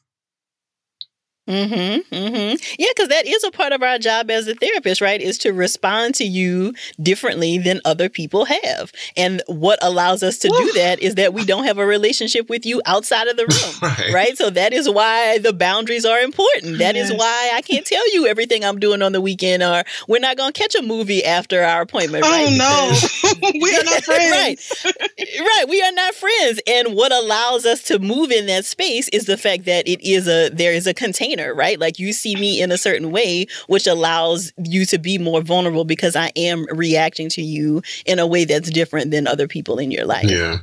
Yeah, my therapist tells me almost nothing about herself. and the couple of times that, you know, she's been like, How was your week? I'm like, Oh, it was fine. How was yours? She's like, So let's talk about your week. like, we're not here to talk about my week, girl. My therapist will talk about some stuff if it's like pertinent to whatever we're already speaking about, specifically in moments where I'm talking about something that happened, something I did, and again, beating myself up for it. And she might be like, listen, yeah, I went to bed at six o'clock this morning and I woke up at nine and I haven't done laundry. Like, you know, like little things like that to be like, girl, I'm a therapist and I, and I feel some of the things that you're going through. Like some stuff is just human. Exactly. So, Mhm. but other than that, it's like, I'm not kicking my yeah, information we to don't you. Like, follow each other on Instagram. it feels We like don't. she cares about me and wants me to be happy and stuff like that. But the boundaries are still firm enough where it's like I'm not talking to my mother and she's literally going to be like, "I'm so ashamed of you. Don't ever call me again." So Right. yeah, Right. but it's hard. Um, I have another one here that's more on the practical side of things from Clara, who says, I'm a 21 year old college student. As I've been reading and learning more about mental health and mental illnesses over the past six years, I feel like I've also been able to see a lot of myself in certain disorders.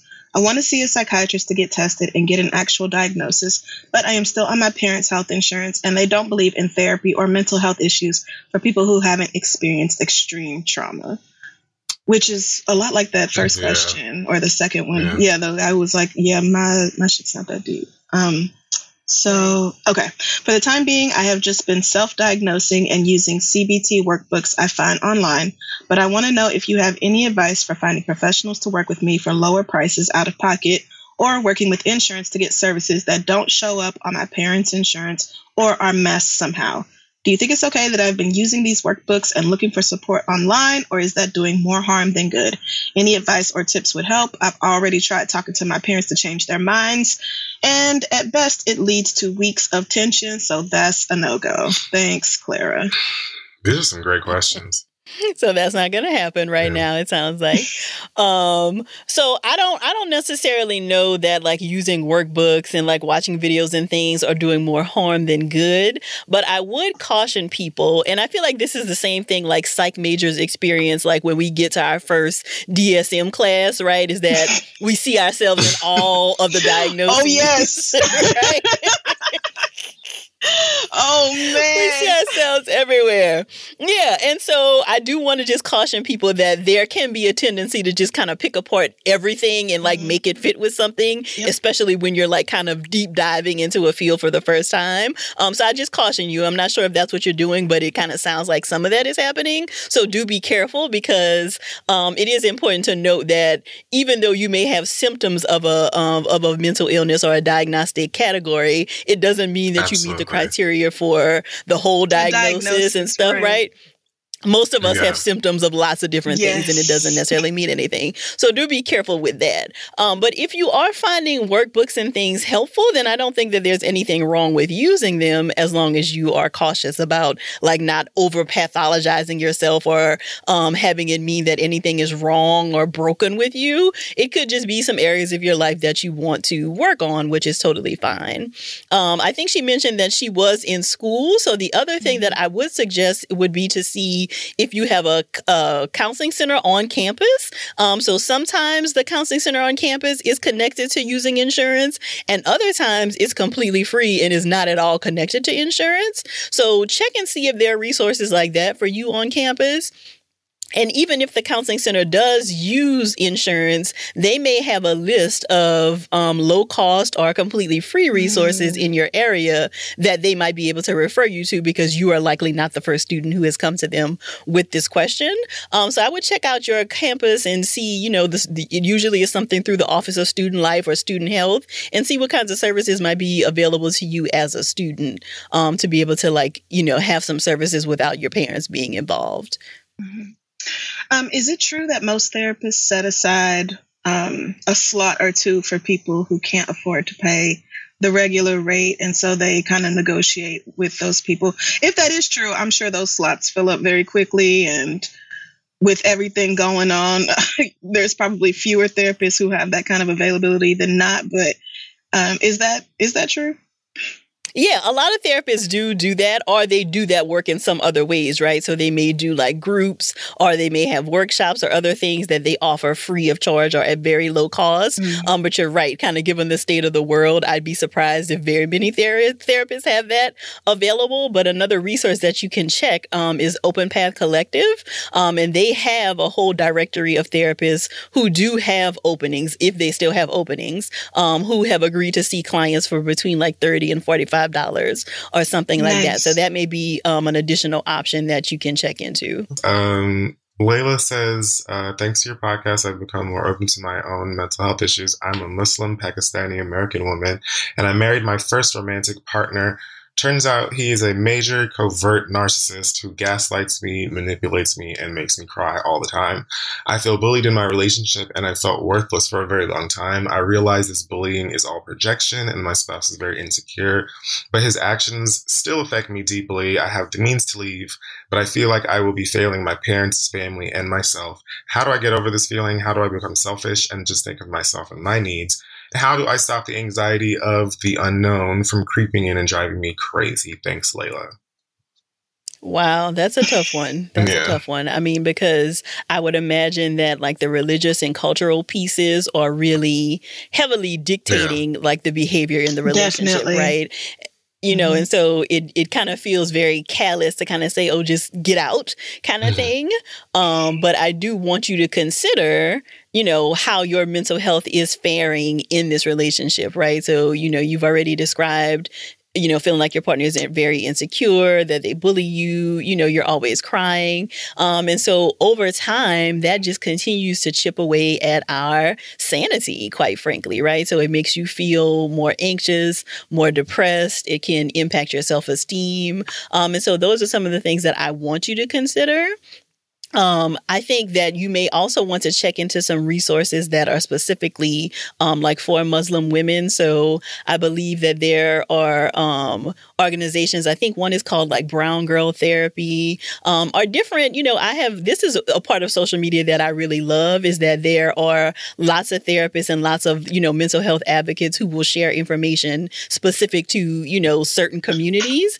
And so Yeah. if you do a little bit of research, you may be able to find some communities where you can get some support, maybe from other people who have been in this situation, um, so that you know if you do decide to leave the relationship, you'll have some support. You can talk about and talk through some things with these other people. Um, but I'd also encourage you to think about whether there is anybody in your family who feels like they would be more supportive if you do decide to leave, right? So is there an auntie um, or a grandma or somebody who you can kind of start the conversation with um, to kind of see, you know, if they can provide some support from the inside that then might make it easier to share with the rest of your family if that's the decision you make. Yeah, that sounds like a good idea, actually. Yeah, that's hard when when you feel like who you are as a person doesn't fit in with your culture. Yeah. 'Cause she she talks about you know feeling like leaving her her husband who is hurting her in all these different ways would be failing her parents and her family and herself. Like goddamn. Yeah, that sounds like a lot of pressure that you did not ask for. But So- I don't believe that anybody who truly loves you and wants you to be happy would expect you to just sit in a relationship that is making you cry all the time and feel miserable. So, but I'd love the the the the direction of going to a family member that you could start the conversation with and then possibly like ease it into the rest of the family and get them on board. I think that's a really good idea. Well, I don't know if you watch a lot of 90 Day Fiance. I do not. And what I've noticed on 90 Day Fiance is that a lot of people let shame dictate how they raise their children. Wow. Yeah. And they care way more about what other people in the church or the community will say about their child than their child's happiness. That is such a mm. That's just something I've learned thanks to TLC. So, yeah, but I do want to say though, you know, that is very real right now. I don't watch 90 Day Fiance, but I am very aware of, Y'all missing of that kind of dynamic. I'm very aware of that kind of dynamic, right? You know, because you know, for for a lot of families, like this is something that's been passed down. So your mother and your grandmother weren't necessarily happy or fulfilled in their relationship, but they still stayed in it Yeah. because of mm. cultural demands, Yeah. right? And so there may not be any other thing that they're considering. And so if you feel like, you know what, I'm going to choose me despite what my family thinks, I do think it is important for you to think about be, being able to build a family of your choice, right? So there's the family we're born into, but there's also the family that we get to create Yeah. if we feel like the family we were born into is not actually emotionally healthy for Right. us. Um, you know, so there is also that option too. And I know that there are other Muslim women who have made those decisions, right? And then are able to rally around one another. So that may be an option as well. So I would just encourage you to kind of explore and see what's out there um, before making any decisions. Okay, this is from Jeannie. She says, I'm writing because for a long time I've been considering augmenting my regular cognitive behavioral therapy sessions with some specifically focused sex therapy. I have some sexual trauma and blocks that I badly want to heal from and release, but I haven't been able to. I'd love to know what a mental health professional's thoughts are on sex therapy. Is it considered a legitimate form of therapy? Are there certified mental health professionals who perform this kind of therapy? Are there resources you can point me to beyond CBT or talk therapy that might help with healing from sexual trauma? Thanks, Jeannie. hmm So I get a little concerned when I hear questions like this because it makes me wonder what she is thinking about in terms of what sex therapy is. Um, because I think that there have been some not regulated kinds of things where, like, Right. you know, a clinician is actually having sex with a person who comes to my them, God. Right. Whoa, right? whoa, I and wasn't that, ready for that. that is not, yeah, that is not sex therapy. I mean, we're talking about boundaries Yeah. As a sex work. licensed professional. exactly. Um, as a licensed professional, you know, you're never going to be having that kind of a contact and relationship with your therapist. And so I would encourage her to look at there's an organization, and I don't know exactly what the letters stand for, um, but it's AASECT. And these are licensed mental health professionals professionals who are trained in sexuality education um, to be able to do the kind of work related to, you know, if you had a previous history of sexual assault and it's making it difficult um, for you to engage in, you know, sexual contact, you know, going forward, or if there is some kind of trauma in your past that makes sex painful. Like these are licensed mental health professionals who do this, you know, as a licensed person. So they have additional trainings. They've gone to lots of different things kind of past graduation to be able to continue to do that work in a way that is, you know, credentialed and safe for people to engage in. So that's where I would encourage her to start. I found it. It's aasect.org, American Association mm. of Sexuality Educators, Counselors, and Therapists. Oh, that the more you know. Then, doesn't it? I I was not ready for you to tell me that some people are that did not gag me. Are offering something called sex therapy where they have sex with their clients. That is the last thing I thought you were going to say. That didn't gag me, and I'm pretty sure that that's why Jeannie asked the question. Oh, no. Right. Yeah, because I think people have called it, you know, because I don't think that that is a protected term, so to speak, mm-hmm. right? So people can call all kinds of things sex therapy, and it's not actually provided oh, by no. a licensed mental health oh, professional, no. right? Um, and so I definitely want people to be careful. Like somebody that you're going to with a sexual concern is not somebody who is going to actually um, be touching you or engaging with you in any kind of a sexual way. Right. Right. That just seems so like the very opposite of what should happen. So. right. Huh, it okay. is. I mean, if it's your king girl, but, but call I it think, something else. like, right. Just don't call it therapy. Right. But I think, you know, going back to a part of her question too, so it sounds like she's already seeing another therapist regularly and, you know, has this issue. Mm-hmm. And not all therapists are equipped to be able to deal with sexual issues, right? Like, so, like you've already heard me say, there's additional training and certification that you want to do to really be skilled in that. And so perhaps her current therapist does not have that. Mm-hmm. And so I think I would encourage you to talk with the therapist and say, um, you know, it feels like we're doing great work here, but there's some other things that I want to talk about. And I feel like a sex therapist might be a good fit for that. You know, your therapist might even have some referrals. Um, so, you know, I don't think that there's anything wrong with like seeing another therapist you know, for another issue at the same time, but you do just want to be mindful of the sex issue not necessarily being connected to whatever else is going on. Because what you don't want to have happen is to have two therapists who are kind of working against one another, right? Mm. So you don't want the CBT therapist to be mm-hmm. telling you something and then the other therapist telling you something that's kind of undoing what the first therapist did. So if you're going to see multiple therapists, you would want them to kind of be in conversation with one another mm. as like a mm. treatment team so that that you know they're all working on your behalf. Mm um you know to kind of meet your therapeutic goals. It's right. like a psychologist and a psychiatrist exactly. working together exactly. to get your ass together. Amen. All right. Our next one comes Good from question. jay who says i'm a 31 year old gay jamaican man. I currently live with my mother while I take classes to become a registered nurse, and I care for her as well. She is very homophobic and reacts poorly anytime anything gay is brought up in her presence.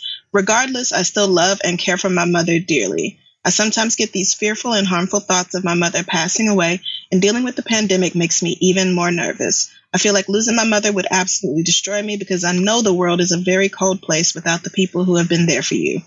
But there's another part of me that thinks I might feel elated to finally be myself without her disapproving stare and emotionally closed off behavior. I hate these feelings so much that I occasionally just make myself stop caring about anything and distract myself with music, TV, or video games. Is there any advice you can offer me to help ward off or maintain these thoughts? They feel very venomous. Thanks for your help, Jay. Wow, mm. that, that, hmm. feels like a big question, mm. Jay. Um, so the the first thing that kind of jumped out to me is this idea of the dialectic or dichotomies, right? So sometimes we get into a place where we feel like we can't feel two things that feel like they're opposing one another, right? So how do I have these deep feelings of love for my mother, but also this deep sense of hate and um, venom, like he's saying, um, because of how she's yeah. treated me, right? And and as humans, it's important for us to know know that we can experience all of those emotions at the same time, right? So it doesn't mean that one is right and one is wrong. It just means that you're human and that you are feeling some very, I think, expected reactions given the circumstances. And so I think talking with a therapist yeah. about these feelings would be really helpful because it sounds like you don't have a place to put them, right? So when we have these feelings that we think are bad, right. so to speak, right? Mm-hmm. So this feeling like, oh, I hate my mom or, you know, whatever, um, it can be, it can really feel shaming to us. And we've already talked about how shame is not really helpful. And so I think being able to say that out loud mm-hmm. to somebody who's not going to judge you and can help you actually work through how you are feeling both of these things at the same time might be really beneficial. Mm. Yeah, I think it's interesting that this person said, I feel like losing my mother would absolutely destroy me because I know the world is a very cold place without the people who have been there for you. And yet, his mother is not at all there for him in a giant aspect of his life and not even just not supportive it's like you can't even talk to her about it. is it is a non-starter as far as the conversation goes so I mean, I think I understand why you feel these two different ways.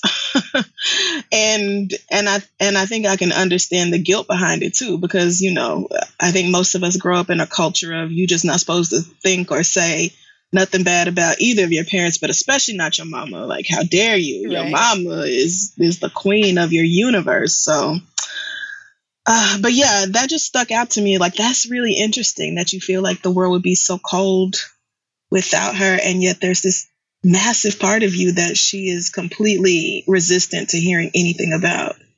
I think, uh, as Jamaican man myself, also early 30s, I sort of understand that because in the household for much of my existence, it was just something that was not discussed. Oh, yeah. um, even when everyone knew. It was just kind of a thing that was like removed from the dynamic of the immediate mm-hmm. family and never discussed. Um, so after a while, it feels like it's just not a thing. And so if mommy is pretty sweet to you in every other way, she feeds you, you know what I'm saying? Like, you that the house is warm, she made you a quilt, whatever. I don't know what moms do. But I'm just like but like I, I'm not so surprised because you know you love your mama regardless, and on top of that, you're caring for her um, at the moment. So you know, personally, I speak to my parents as often as I can, but I live by myself. I can be as gay as I want to here in New York City uh, or wherever out of the house. Whereas, like, you have to it seems suppress a part of your yourself and uh, forms of your expression because of how you think that she'll feel so like I think I'm just saying, like, I, I think I understand both sides of this or, or the ability to feel both sides of it. And it's complicated because, like, I don't know if you've ever had a conversation about homosexuality with mm. a Jamaican, but not quite that easy, okay. especially if they're of a certain age. So I don't know, but then again, they might surprise you. They might surprise you. What do you, do when the you negative feelings, so. Dr. Joy, just just feel overwhelming? And mm-hmm. so you, like this person said, he turns to music or TV or video games. Those seem pretty tame compared to the things I turn to when when my thoughts get overwhelming. So yeah. So is is that good for him to distract himself with those things? Should he be looking for uh, different ways to cope with that? I think that those things can be fine temporarily. So, you know, there are things that you can do, like he's talking about, like playing games or listening to music that help to take the intensity out of the feeling, right? Because oftentimes when emotions feel really big like this, you just feel like you're going to be overwhelmed and washed away by them. And so yeah. you want to do anything to try to avoid it, right? So I think there is something to be said for taking the intensity out of it, but you don't want to completely avoid it because then you never teach yourself that I can feel this and still be okay, right? Like this is hard in the mm. moment, but eventually it passes. And so you don't want to, you want, you can take the intensity out, but you don't want to completely avoid or distract because then you're not like signaling to yourself that I can be okay even though I have these really big emotions. Woo, and that is something I did not learn how to do till like seven months ago. like literally just if I am sitting with an uncomfortable feeling, to just sit there with it and be like, oh, hey, girl, we're going to sit here and coexist. and you're going to let me know what's going on with you and then you're going to go away and i don't have to turn to whatever to distract me from it but that that process of learning to just be one with your terrible uncomfortable feelings is real i think that's really hard to get started if you never learned how to do it as a kid Oh, absolutely. Yeah. Absolutely. And it's not usually something a lot of us are taught as children. Oh yeah, so no, because many of us don't nobody learn around it me was doing adults. that. nobody around me was doing that. and like, what is there to say about this anxiety of losing his mother? Because that's something that um, is pr- like I'm dealing with that a lot these days, and I think that living away from them for so long, and the pandemic of last year, and just you know noticing that they are getting older and things are changing, I definitely have like this common surge of anxiety where I'm just like, I don't know how I'm going to function or cope without them. You know what I'm saying? And like Mhm. when my grandmother died, I legit played Disney Infinity for like four days straight. I don't know if I showered or anything. I was just locked into this video game with Mickey Mouse because that made me, that just took me somewhere else. So I'm just like, yeah, there's a thing for me commonly. I feel like even this past weekend, I broke down because I was just like, I hadn't seen them all year. And my God, what if I lose them? Like that intensity of, of not having them is, is like heavy. Yeah. hmm hmm Yeah, and I think that that's a common anxiety a lot of people have, right? And I think it has been amplified in this year when many of us have been disconnected from our parents, right? Um, you know, so we haven't been able to see them in the same ways that we would typically. And so I think that coupled with the amount of grief just related to everything happening in the world only makes that that anxiety even more intense. Yeah. Um, so I think you know it's Mm. something that comes up a lot for people who struggle with anxiety, and I think even more so right now, given you know the circumstances of what's been happening. Yeah. Okay, so our last letter comes from Nicole. She says, I'm a 25 year old black woman. I'm realizing that quite a bit of my issues stem from the relationship I have with my mother and how she is as a person. She has not had an easy journey in adult life with her marriage, raising a child with disabilities, and the financial constraints that come with it. I'm realizing that my mother is an anxious person and leaning heavily on her faith in God as she's reaching retirement age. I want to start therapy and potentially have a, med- a meditated conversation with her or mediated conversation with her, sorry, about our relationship and how anxiety has led to me not having the space and agency to grow into my own person. But how do I approach such a conversation when I can see that my mother's needs, my mother needs her own support as well? I'm starting to understand that just because I start therapy to grow and change doesn't mean all the people in my life will as well. Amen. But I'm not sure how to approach this.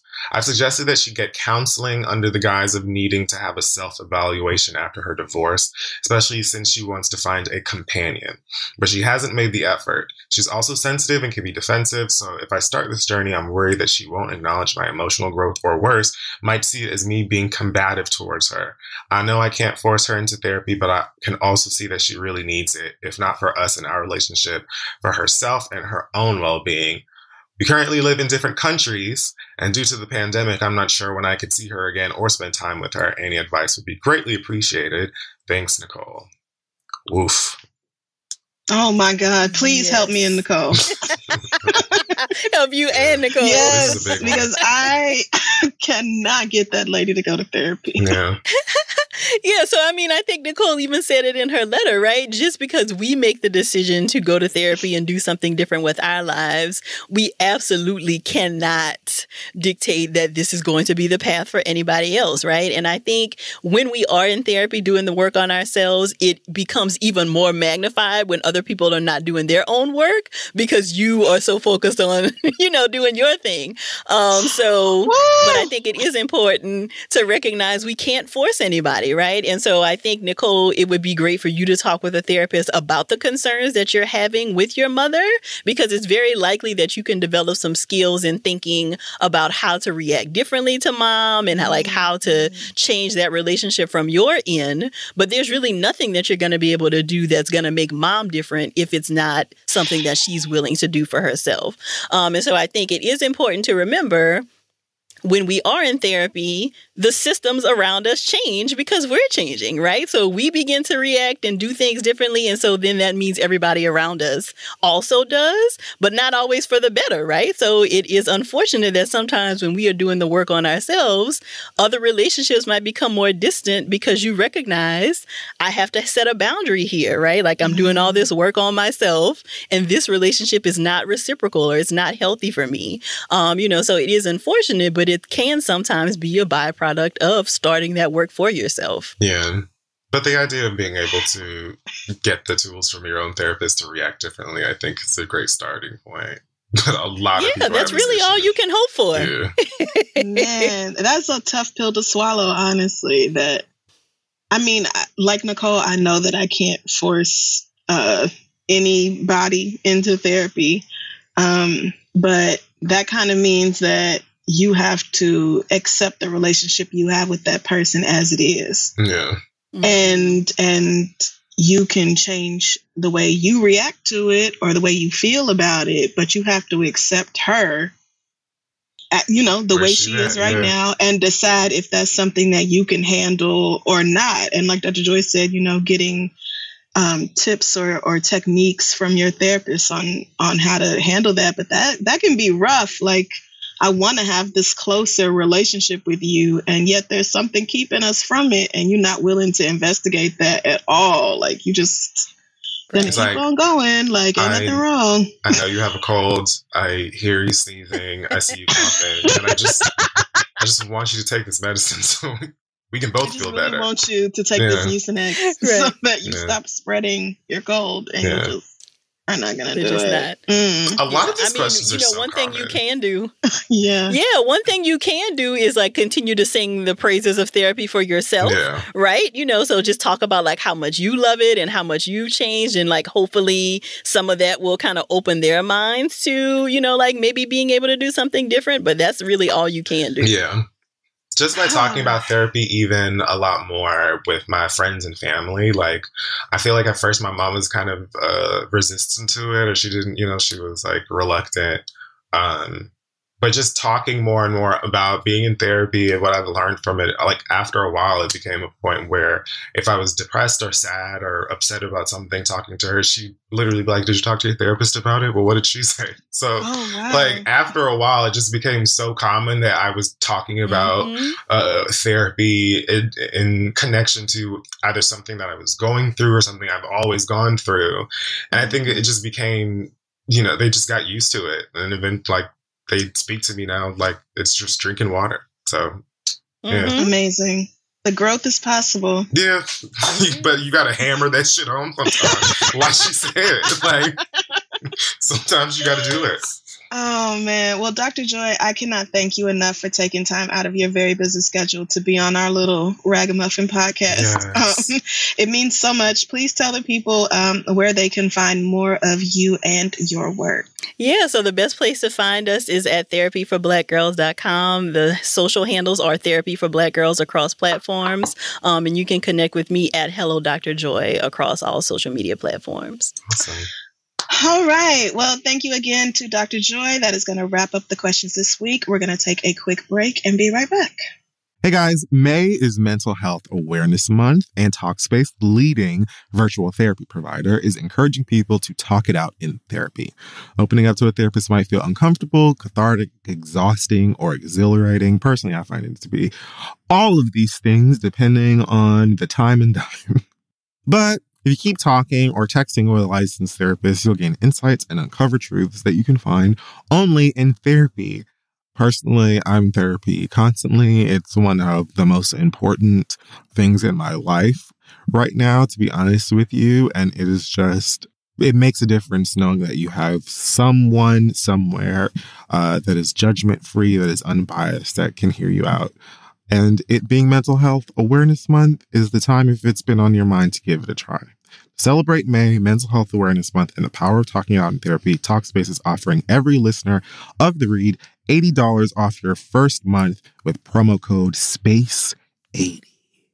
When you go to Talkspace.com slash read to match with a licensed therapist today, go to Talkspace.com slash read to get $80 off your first month with the code SPACE80. And to show your support for the show, that's talkspace.com slash READ code SPACE80. Go get some help, talk some stuff out. Let's get back to the show. Okay, so we're back, and it's time now for us to do the read. Yes, it is. And um, yeah, I've got nothing, so you can go ahead. Okay. Well, um honestly, it's the end of the world. Yeah. Uh this is the last episode before the inauguration on January 20th. Um Oh yeah, I'm yeah, that's true. and I have I have things I could talk about for my read. Like I kind of wanted to talk about Funkmaster Flex and the Jay-Z thing. what was that? Um he went on somebody's No, I know. I, I just, Oh, yeah, no, but basically Yeah, if like, you haven't heard fuck? it, he said that like Jay-Z stays off social media because he can't take criticism and he's really sensitive and sensitive. and he integra- in, interacts with um social media basically through a finsta and doesn't open up and all these other things. And to that i say great. Nigga fantastic. More celebrities should do the same. When I read that shit, I was like, if this ain't the fucking pot calling the kettle cast iron, like bitch. didn't funk flex get a fucking bbl on instagram live or some shit Don't you stay weirdly crying into every fucking tri-state microphone or radio? Like, Every What? time Mona show up with a camera, you signing the release. Like, what's wrong with somebody saying, you know what? I can't handle seeing thousands and thousands of opinions about me from people who don't actually know me. There's nothing wrong with that. Furthermore, I don't have to involve myself in any of that right. shit for my pieces to hit and keep moving. Why the fuck should I come on here and lollygag with y'all bitches when I'm gonna be fine the fuck either way? Like, Right. what? Exactly. The only reason Beyonce posts shit on Instagram because she knows she's fine. like, For her fucking likes. that bitch don't care about nobody. Instagram. right? She don't give a fuck. Like, what are you even talking? Anyway, Right. ahead. So, uh, the right, that is exactly how I felt about that situation. So I was like, not really even gonna put my energy into that. Um, so really, I'm just so, you know, part of me is like really hoping that my mind is running away with me and my imagination is doing too much in thinking about inauguration day because something deep down in my nigga soul tells me not to trust that Donald Trump will just go quietly into the goddamn night. it's just something that's telling me not to trust that about that motherfucker, especially because the My Pillow nigga was spotted leaving the White House with a bunch of What papers. Fucking lunatic. First of all, why would you have notes from a meeting visible when you walking outside of the White House? Like, what a dumbass! But People suck. all of the all of these notes if you google it you'll see the story these notes are um are not the notes that you would take in a meeting or notes that we would be distributed from a meeting that is about a peaceful transfer of power so and then you know they talking about sending police officers from other states to dc to help child you mean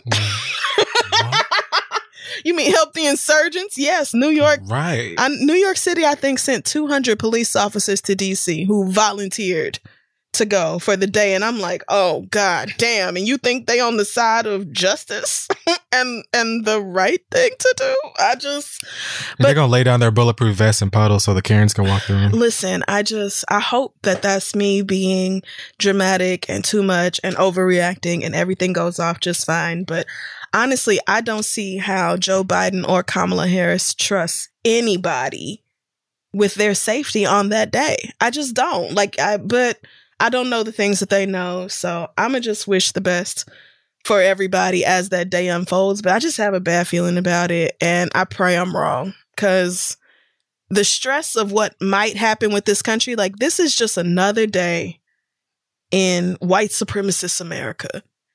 I mean, It's yeah. just another day. Like this is just another stress that white people are probably not even thinking about at all. and meanwhile, every nigga I know is like, I mean, I did. I did kind of think, you know, these niggas might get crazy. Might need to go make sure I got some some toilet paper and some extra peanut butter or some shit. Like it's it's things like this that white people don't even have to it don't even have to occur to them. It don't have to be a stress or even a thought in their fucking minds. And here I am over here like really concerned that this nigga might try to start a civil war instead of leaving office. Because you know what's waiting on him when he leaves office? The fucking law. Well, the Civil War has started.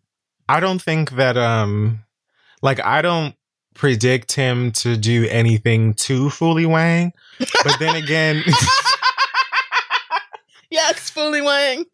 but then again, he doesn't really have to. You know, he always sort of does the little dog whistly shit where he's mm-hmm. just like, "Hey girls, everything's great." Stand I'm back and stand by. da-da." Yeah, he always does like he drops like the little breadcrumbs that all of his fucking lunatic supporters take as yes, let's go hang government officials. Let's fucking kidnap Nancy Pelosi and steal all of their furniture or whatever. So Right. I don't feel like he's about to go out and do no like visibly clown ass shit, but I do feel like he will continue to embolden all of these psychos to go out and be violent and destructive. Um, especially after like again, one of the most ridiculous things I've ever seen happen Yeah. in my life happening and being allowed to like literal cops being like hey girl yeah i get it but can you like can you just stop urinating in that one spot?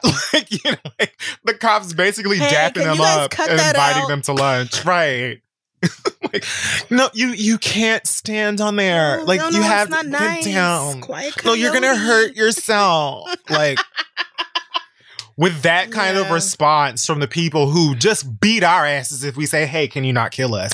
Like with that kind of response, of course, these people were literally on camera saying, We're about to now go back to our own hometowns and cities and do this own Yep. shit and organize and do the same shit back where we are. So yes, like I don't think that you're you're too off base or wrong for being, you know, anxious about how uh white people will further act a fucking fool and be violent and destructive in the con- coming days. Because it's gonna happen but i don't think it's gonna happen on like i don't know that it's gonna be some simpsons shit where this man is gonna come out and like throw up all over himself or something for, but it, it- the mess is far from over. This year is gonna be shit. Like it's going to be it, i Oh, just Lord. it is like so Yeah, I i'm just here girl. I mean, so yes, I just all of that that you said is is so real and I'm just really trying to like let go of the anxiety side of it because you know white people going to do whatever white people are going to do. down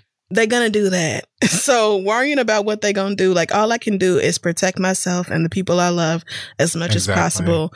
But trying to control what's going on in this crazy country at this crazy point in time in, uh, in human history, no thank you, sister. As a black person Oh, no, a black thank you, woman at that no, you lucky thanks. they hear you out I'm gonna just keep on worrying about school and wine and weed. And- At least you don't leave the house. I mean, and I don't leave the house, although I don't know. I just I feel like even when I do start really leaving the house regularly, what I won't be doing is going to the club or seeing Bow Wow or doing those two things at the same time. That won't be happening. But um like the fact that they have these these demonstrations or protests planned at every capital in the fucking country like First of all, I thank God New York City is not the capital of New York State. Amen. And if you come down here with them fucking assault rifles, I am sure you will be yeah. in big trouble, girl, especially in Manhattan. You might get away with it in the other boroughs, but don't bring that shit to Times Square thinking you going to prove a point cuz I don't And the girls are here too. Like, don't get it twisted. They're they're they're very present. It's people right here based in Manhattan that will take the day off and join the insurrectionists. Oh, like, yeah. don't get it Oh, fucked. yeah, yeah, yeah. But yeah, you're not will. About to play them capital games right here, the city girl. They'll just like send you down. Yeah, but you know all the bros from uh Long Island and Staten Island and Jersey, they coming Absolutely. out. No, they coming out. They coming out. Yeah. Like completely Queens, Oh, certain parts of Brooklyn, even like yeah, New Yeah. York ain't, ain't. It's not. Listen, Right. No, it's, They're it's no liberal safe haven up here. Like Right. you will see some dumb shit. It's just significantly less dumb shit. But you will still see that shit. So But if they were counting votes here that day, if the inauguration took place here or something, then those hog ass bitches would have tried to find some way to make that shit happen here. And again, I don't I don't think it would have been as simple as it was for them at the Capitol, but they they still would not have faced rep- the repercussions that they should have. Right. No, they Even here. Right. They wouldn't have got blown the fuck up. No. Right. But they, would've would have probably got they would have got down at the arrested, right? Sat the fuck down. Because I have known niggas who have gone to jail just off of having the strength of a handgun within a certain radius of Times Square. Right. So right. City limits. they just like really don't play that. But also, you know, these these motherfuckers, I feel like they they understand on some level that they're potentially losing access to white supremacy, although Mhm. although Joe Biden is not who you think he is at all. Thank you. Joe Biden is, was probably one of the most conservative Democrats running for president. like literally. Like, what do you think this is about the only person worse was Michael Bloomberg, and that nigga's not even a Democrat. He was just running, t- honestly, I think, to split the vote and to keep a more progressive Democrat from winning because Elizabeth Warren or Bernie Sanders or Julian Castro would have put a tax on that nigga where he paying, you know, God only knows how many billions of dollars in taxes that he's not paying right now. But the point is, Joe Biden is not a socialist. Socialism is not communism. Joe Biden is neither one of those things. He At all. he is a very typical American Democrat, probably leaning even slightly to the right within the Democratic Party in America. And the Democratic Party in America already leans to the right. Yes. We just have a far right and then a right of left, and then we have a leftist, green, working people, all that party Yeah. that is actually on the left. So y'all are so scared about Joe Biden when he is literally just trying to remove the shit from your life. Like he's just trying to take the immediate big shit that will kill you out of your fucking driveway in your front yard, and you mad at him about it. that was the thing that like It when I was watching the shit happen that day and all of these fucking crackers is like, oh, this is our America. We can't let them take our, our this away from us. And I'm like, Joe Like, Biden will never take your guns. He will never take. what did you, what do you think you're losing? He will never take your guns. You're, you're, lo- you're losing nothing but this president. he won't take police. In fact, if anything, he'll fund the police even more.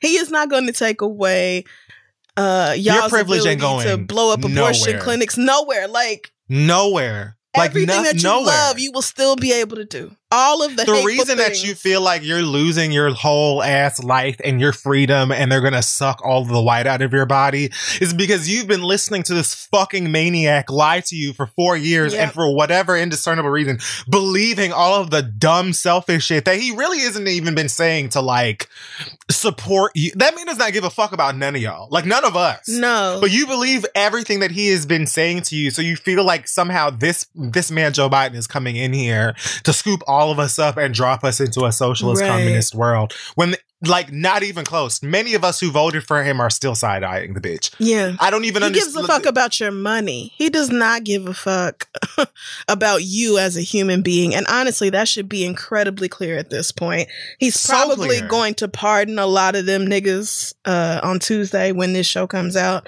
I think he's expected to do like up to a hundred, if not more, pardons. So I wouldn't be surprised if he tries to pardon some of the people who were involved in that absolute bullshit that took place at the Capitol. And really, like, that's just white supremacy once again at work. The fact that you could do something like this and then face no consequences for it. Yeah. Not saying all white people, but only white people. And if you Yeah. don't understand that, then you part of the problem. so honestly, I'm praying for Kamala Harris's safety on Wednesday more than anything else. Um, and I am hoping If I was her, I'd be getting sworn in from my bathtub. I'm like, on you can actually just zoom me from the house. I'm gonna be over here with my family, you know, having some fucking fried chicken, and we're gonna be fucking chilling. Like, I'll, I'll You can meet me with a with a strong glass of red in my tub, Yeah. and, And I I, mean, will have a hand up. I hate that in in one sense. I hate that for her as the first black vice president and the first female vice president. It's like I wish that you could have your moment with all the fanfare that you deserve, even though you're also holding up this structure that I feel less and less sure about every day. But I'm trying not to think about that right now. Try not to think about that right now. I'm trying to focus on what this means for her personally. And so I wish you could have a COVID free environment where all your people, wow. everybody who went to Howard with you and everybody who went to Howard since, every AKA who is still alive, all the black people, all the Indians, everybody who's mixed with both of those things. Like, I wish you could have that big celebratory moment, but you know, it's COVID and it's white supremacy, you know, and I just don't really trust I don't know. I, I just don't trust. I mean, I think it will be fine too, but there's a part of me that says don't trust that these white people and these systems will keep her safe. I don't think that anybody in terms of the systems of America is really that concerned to, about keeping Kamala Harris safe more than the vice president.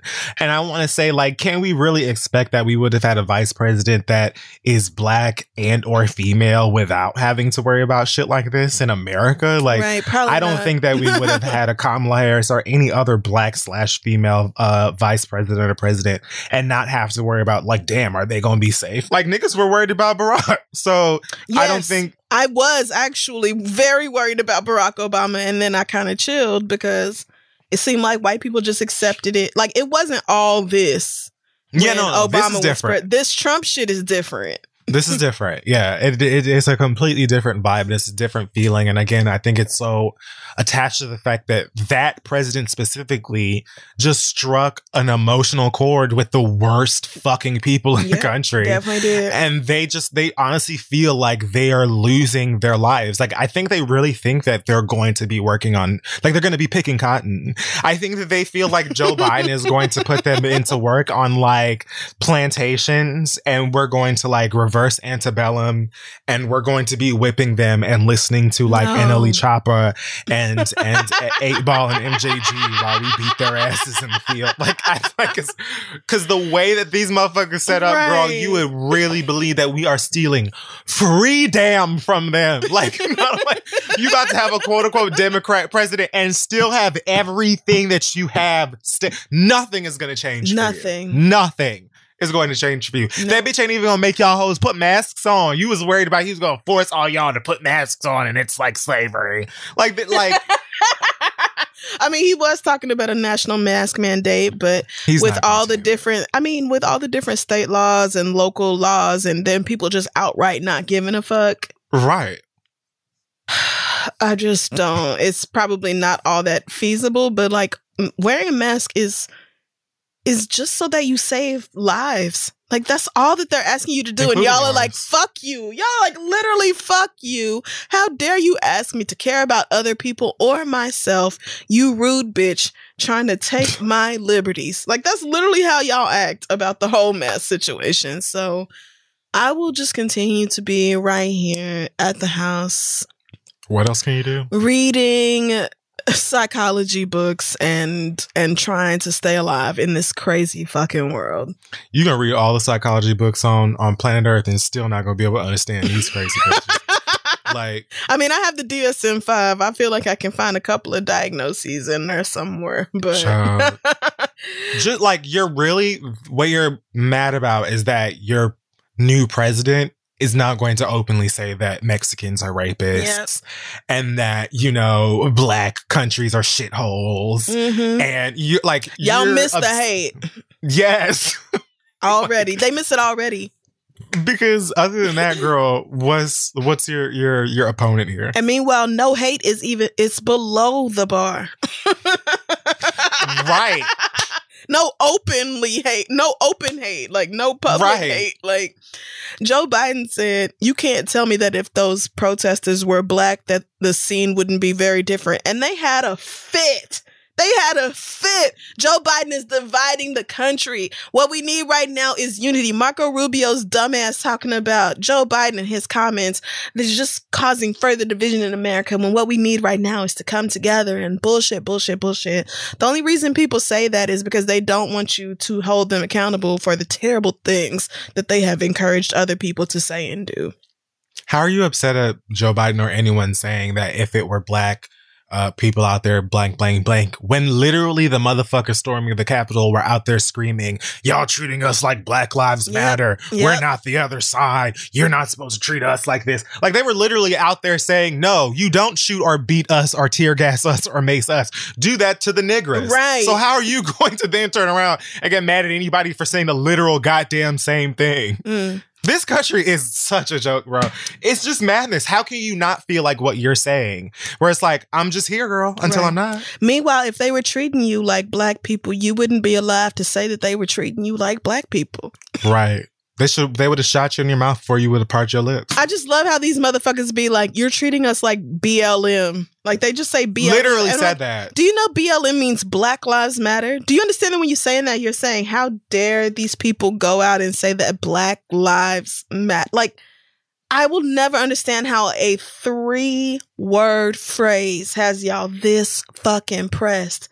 Black Lives Matter, that's not a difficult thing to say. And yet, they get incensed when they hear it. because it stands for black like unity and like you know it it represents black people standing up for themselves and demanding the rights that they should have as like american citizens especially tax-paying ones. It's literally just a representation of black people demanding fair treatment black Yeah. people standing up for anything. And i feel like this country is always going to look at black people standing up for themselves and and and like demanding fair treatment, equal rights as a threat. Because as if things are not in the shape in the ratio and the whatever that they've always been to white people that's threatening. It's just like you know like when you like your baby is eating some goldfish or something like a snack and you go in for one of them goldfish and they look at you like I will cut your throat. All 75 of these goldfish crackers belong to me. You're like that's like white America to me. It's like you don't. how dare you ask me not to pull a bullet in your ass? Where am I supposed to put the bullet in mine? I don't. Or you could know. just not shoot. Or you could just not kill anyone for no fucking. You could just not, but here y'all go any fucking way. So, uh, best of luck to black people as always as we get through the next week. And that will wrap up this week's episode of The Read. Oh, I was gonna you. pass one. Oh, oh, I thought you was done. Okay, go ahead. Yeah. This read um comes from oh I'll just read it. It says, uh, please don't say my city out loud if you can guess where it is. I correctly guessed where it was, by the way. Okay. so you Oh, now I can't wait. Okay, so it says, I've been doing delivery work all pandemic and I'm sick of all of you niggas, food delivery specifically. So she says, Oh, well, eh, this might not be a she. I'm sorry. Your name's kind of unisex. First group of niggas I'm pissed off is you customers who ain't tipping on your overpriced cheap knockoff Mexican food that costs you $30 and I got paid $2 to do a, a 20 minute delivery. Also, we don't get workers comp if you have a mile long driveway in the middle of nowhere. So put your damn porch lights on. I ain't no damn owl and I can't see in the dark. Also, pro tip, if you put in the wrong address and we go to that wrong address, guess what, Susan? It's your own damn fault and we get to keep your red lobster, you raggedy ass fool. So maybe if you want us to bring your bring you your food, don't be such a rude little toad to us for something that is your fault. Second group of niggas I'm pissed at is the fucking restaurants and bars who have packed dining rooms and little to no masks. Oh, yeah, I know. I included a video in the email, which they did. and my word. Oh God, I have to flick it up now. you motherfuckers are some low down bitch ass leeches who are gonna get the rest of us killed. I understand having to get your coin, but you're no better than the fucking turtle faced turkey neck motherfuckers who would rather reopen the economy than giving people assistance to help them stay home and be able to afford their basic needs. It's not as simple as just canceling the trips because after canceling so many trips, guess who gets blamed for it? Mhm. The delivery driver who just doesn't want to be in your super spreader weak ass hookah bar that sells a McDonald's ass burger because we're trying to stop the spread by keeping people indoors. Both you group of niggas are making our lives way harder than it needs to be when we are trying to help both of you. So maybe rethink your whole damn life with all with no love and all of the shade. Courtney sick of your shit Smith. To which they said Courtney is a fake name. So I really Oh, okay. Amen. But Good for thank you. you. Courtney, because that gave me a laugh. Pretty also- sure I know where you're delivering, sister. you can go ahead and look up the email. It's not too far from the top. I mean, it's it's, one or two. I mean, like I said the same shit. I said it. It is either City One Right. or City Two, Period. and it was absolutely City One. course so there's is. that. Of course it is. And uh, you know, I just I was listening hoping that I didn't hear myself being called out and I did not. Amen. Yeah. I always Yeah. tip above and beyond, especially in a Same. pandemic. Same. Especially now, nigga. My tips have never been higher. Same. Um, yeah, and I don't Oh God. But I did enjoy the perspective just because like there's so many people who are ordering food from Postmates, Uber Eats, Grubhub or whatever now more than ever. Right. And these are really people who are putting this like putting everything at risk to bring you your Yeah. potato skins or whatever, girl. So like so the least you could do is like Yeah. tip them their money. Yes, turn on your fucking porch light, girl. Why wouldn't you? You know it's double dark out there. right. Right. You really You bitches know that it be dark. Y'all know it's dark out there.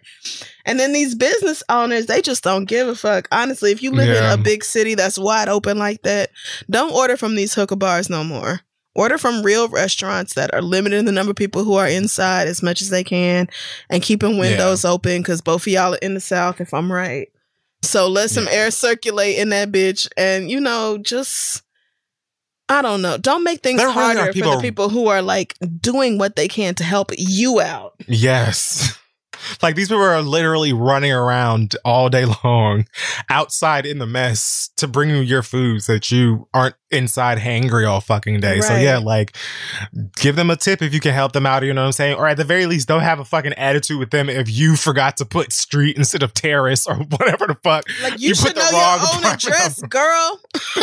right. Double check your address, bitch, and make sure uh, before you have an attitude with them because they dropped the shit off right. That's not place. Courtney's fault. Right. And the same thing, like if you girls are in these fucking cities and you have your fucking bar and restaurant wide open, try to facilitate something at least for the people who are picking up food for some for others. Right. So they don't have to come in the midst of your fucking super spreader. I don't give a fuck shit. Like again, I've said at this point, I've completely accepted that people just don't give a fuck anymore. But like just because you don't give a fuck doesn't mean that it's okay to just put everybody in an I don't give a fuck environment. You know what I mean? Like, Exactly. Although most people are like, it actually means I don't give a fuck, so I will put everybody in an I don't give a fuck environment because fuck you. Guess, and your grandmother as well. Like things are just especially your grandma. especially your grandmother's like every day it's a new fucking sob story. Every day it's another however many thousands of people dead. And it's just like we live in, in an alternative reality at this point. Like we need new leadership on the federal level so bad we don't even know but also a lot of y'all i mean it's not even just y'all like this is just everything is fucking crazy right now. So please be as kind and generous to each other as you possibly can be. Try it out. Just see, you know, if that don't make you feel a little better. Just do a nice thing. Do the right thing for other people that you might not even know. Just just do a good thing. Just don't put people at risk. And if you choose to do risky things, then isolate yourself from everybody else. So that you don't take nobody out but you. That's the thing. There are like people who are like in these little like quarantine packs where it's like three, four niggas who have like banded together to just do whatever. You know what I'm saying? And they travel together or, you know, they go to brunch together or whatever and they just keep it as as Yep. close knit inside their little bubble of Yep. quarantine adventures or no quarantine adventures as possible. And then it's some of y'all who is going out to see um uh bounce with me and not wearing a fucking mask in a packed club and sharing a bottle and passing hookah around and it's just kind of like like I don't know. We're not even know. trying to reduce risk no more. We're not even trying. Like, and I feel like it rubs off. Like I feel like when enough people stop giving a fuck, it's like I feel like Yeah. it causes other people to not give a fuck. that's how we too. have it now. We're like, I mean, a massive part of it, the biggest part of it is that the government won't just shut shit down and pay people to stay home.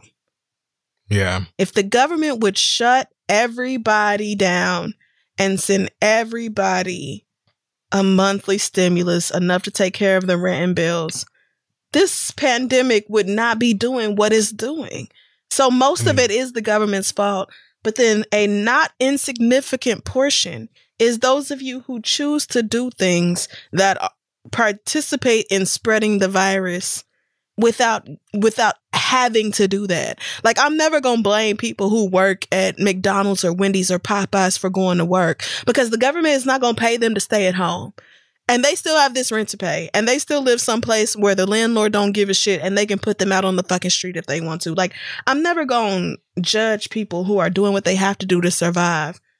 But this is so much of this is like within our own control and people just choose not to do it.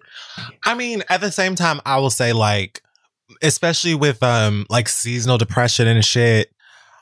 This past weekend, I was spiraling, like spiraling. I wanted to leave the town so bad. It's cold. It was raining all fucking weekend. I haven't seen my family in over a year. Like, I just wanted to be anywhere but here. I stayed anyway. When many people I got, many of the girls that I knew were out in Atlanta living their best life, you know, and aren't hospitalized. Amen. So, like, you know, I understand that a lot of people are probably just like, I have to get out. Like, I'm losing my mind. I've stayed inside for 10 months, 11 months, whatever the fuck. Like, I just need to get out. I get that. You know what I'm saying? But I feel like there are people who are doing it at least there are people who at least are like doing it with the consideration of like let me try to at least be as safe as possible or like do something that is as limited as possible where I can get out. Like something that still shows that they clearly are keeping in mind that there is a pandemic and that you know we should try to be safe. And then there are people who are just like yeah I went to Vegas and I coughed in everyone's mouth I mean, So, like, yeah, I- yeah, that's that's definitely real. Like, I don't want to ever be so mad at people going to the club that I forget to be mad at the fact that the government could do something about this and just has not. Like, the thing is, like, y'all wouldn't have a club to go to if they actually shut that shit down. If they said, you know what, this country is the wealthiest on the fucking planet, and we actually do have the money to sustain everything in this country, to sustain the people, and we just won't pay it because then the people who are already billionaires might not be multi billionaires. Like that. I don't ever want to lose sight of the fact that that is the overall arching truth of the situation. But it's True. hard as somebody who takes every precaution when I leave the house and when I don't. I take every precaution to stay to myself, to wear a mask no matter what. I never go outside without a fucking mask on. that's what I'm I never go inside public buildings without masks on. Like, I do everything I can to limit other people. And yes, I am fortunate enough to not have to work outside my home. And that is not something that I take for granted at all.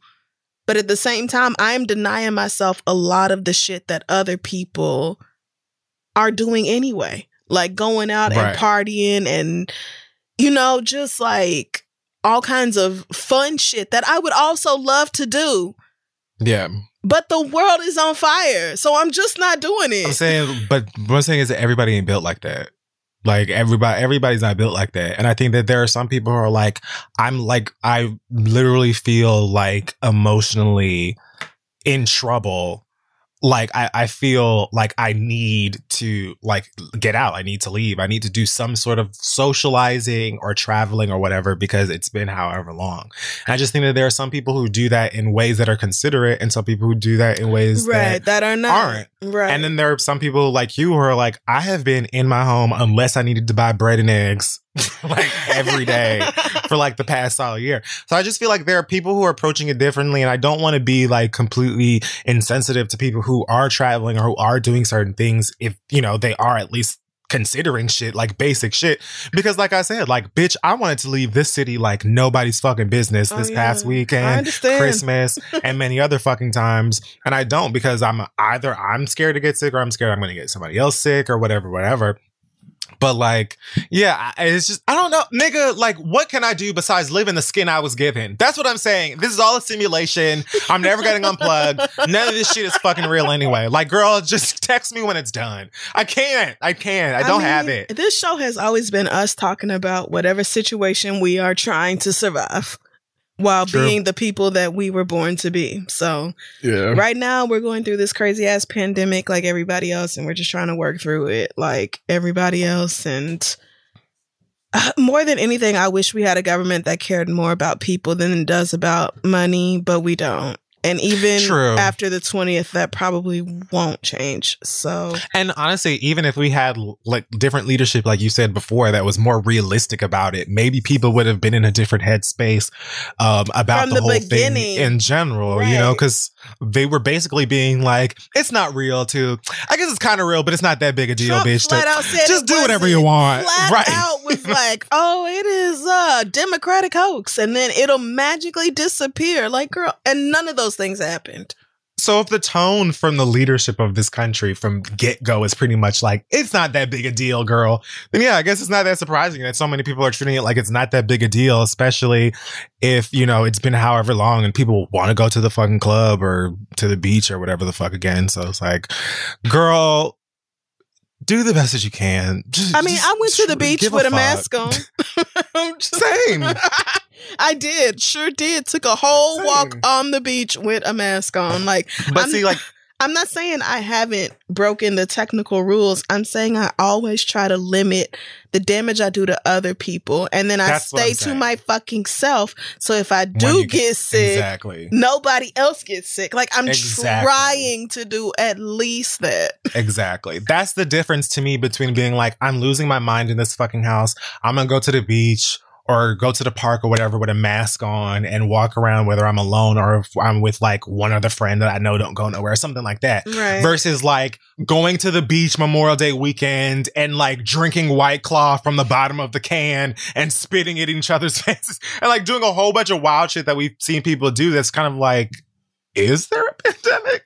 I just feel like that's what I'm saying. Like I feel like there are different tones to like the madness that we're all dealing with because I don't think it really affects too many of us differently unless you're super wealthy and you have every resource to not have to worry about it. you know? Private jets and shit like uh, Lori and You Michael. know, yeah, testing every morning at your house and yeah, whatever the, fuck. big Oh, deep nasal testing too. Not even that rapid shit. That big deep Right. shit every day. So you know, Yeah. I just I wish everybody the best. Um, still, as things are somehow worse than before, and yet I personally feel more desensitized to what's going on. Same.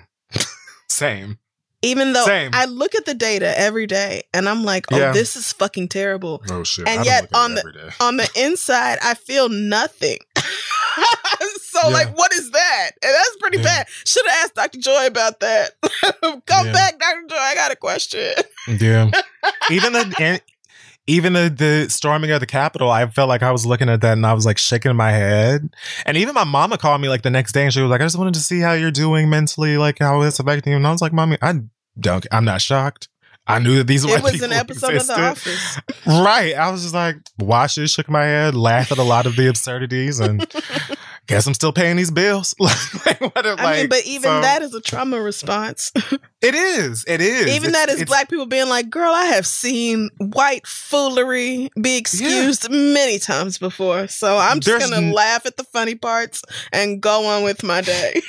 no one should should be numb or desensitized Nope, to that fucking. Not at all. Like, that shouldn't have been something that anybody looked at and was like, "Yeah, so what's for lunch?" Like, but the, entri- the entire Trump presidency from day one, even before he was elected, it has been absurd, nigga. And yet, yeah, if you actually pay attention to it and you feel the impact of everything that's going on, you will lose your shit.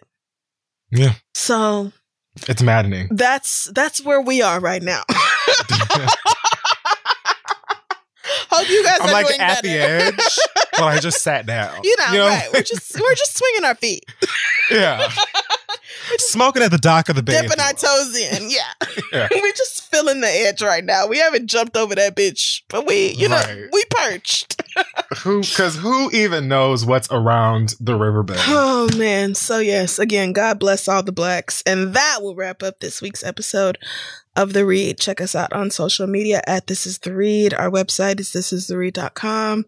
You can find our merch at shoptheread.com. Um, and thank you again to Dr. Joy for coming through this week. Thank you to everybody Yes. who sent in um, letters for her. I hope to do something like that again um, before too long because I just think it's so helpful to have somebody who actually knows what they're talking about.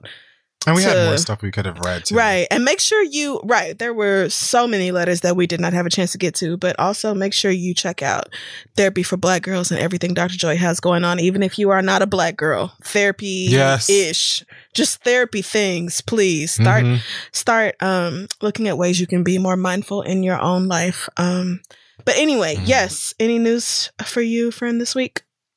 No, I'm working on a new uncrustable idea, so I'll let you guys know how Can't wait for the recipe to drop. quote unquote uncrustable. I gotta call it something else because I know they voted for Trump. Yeah, they do. I have a feeling you will come up with an incredible name for your homemade air fryer sandwiches. I'm excited. Yes. okay. Okay. Well, we will see y'all next week if the Lord say the same. Yes. Amen. Emmy award winning John Mulaney presents Everybody's in LA, a special run of six live episodes created by and starring Mulaney that'll stream live on Netflix during the Netflix is a Joke Fest. The comically unconventional show will feature special guests where John Mulaney explores the city of Los Angeles during a week when every funny person is in it. Watch John Mulaney Presents Everybody's in LA, debuting May 3rd live at 7 p.m. Pacific Time, only on Netflix. Life is a highway, and on it there will be many chicken sandwiches. But there's only one McCrispy. So go ahead and hit the turn signal if you know about this juicy gem of a detour.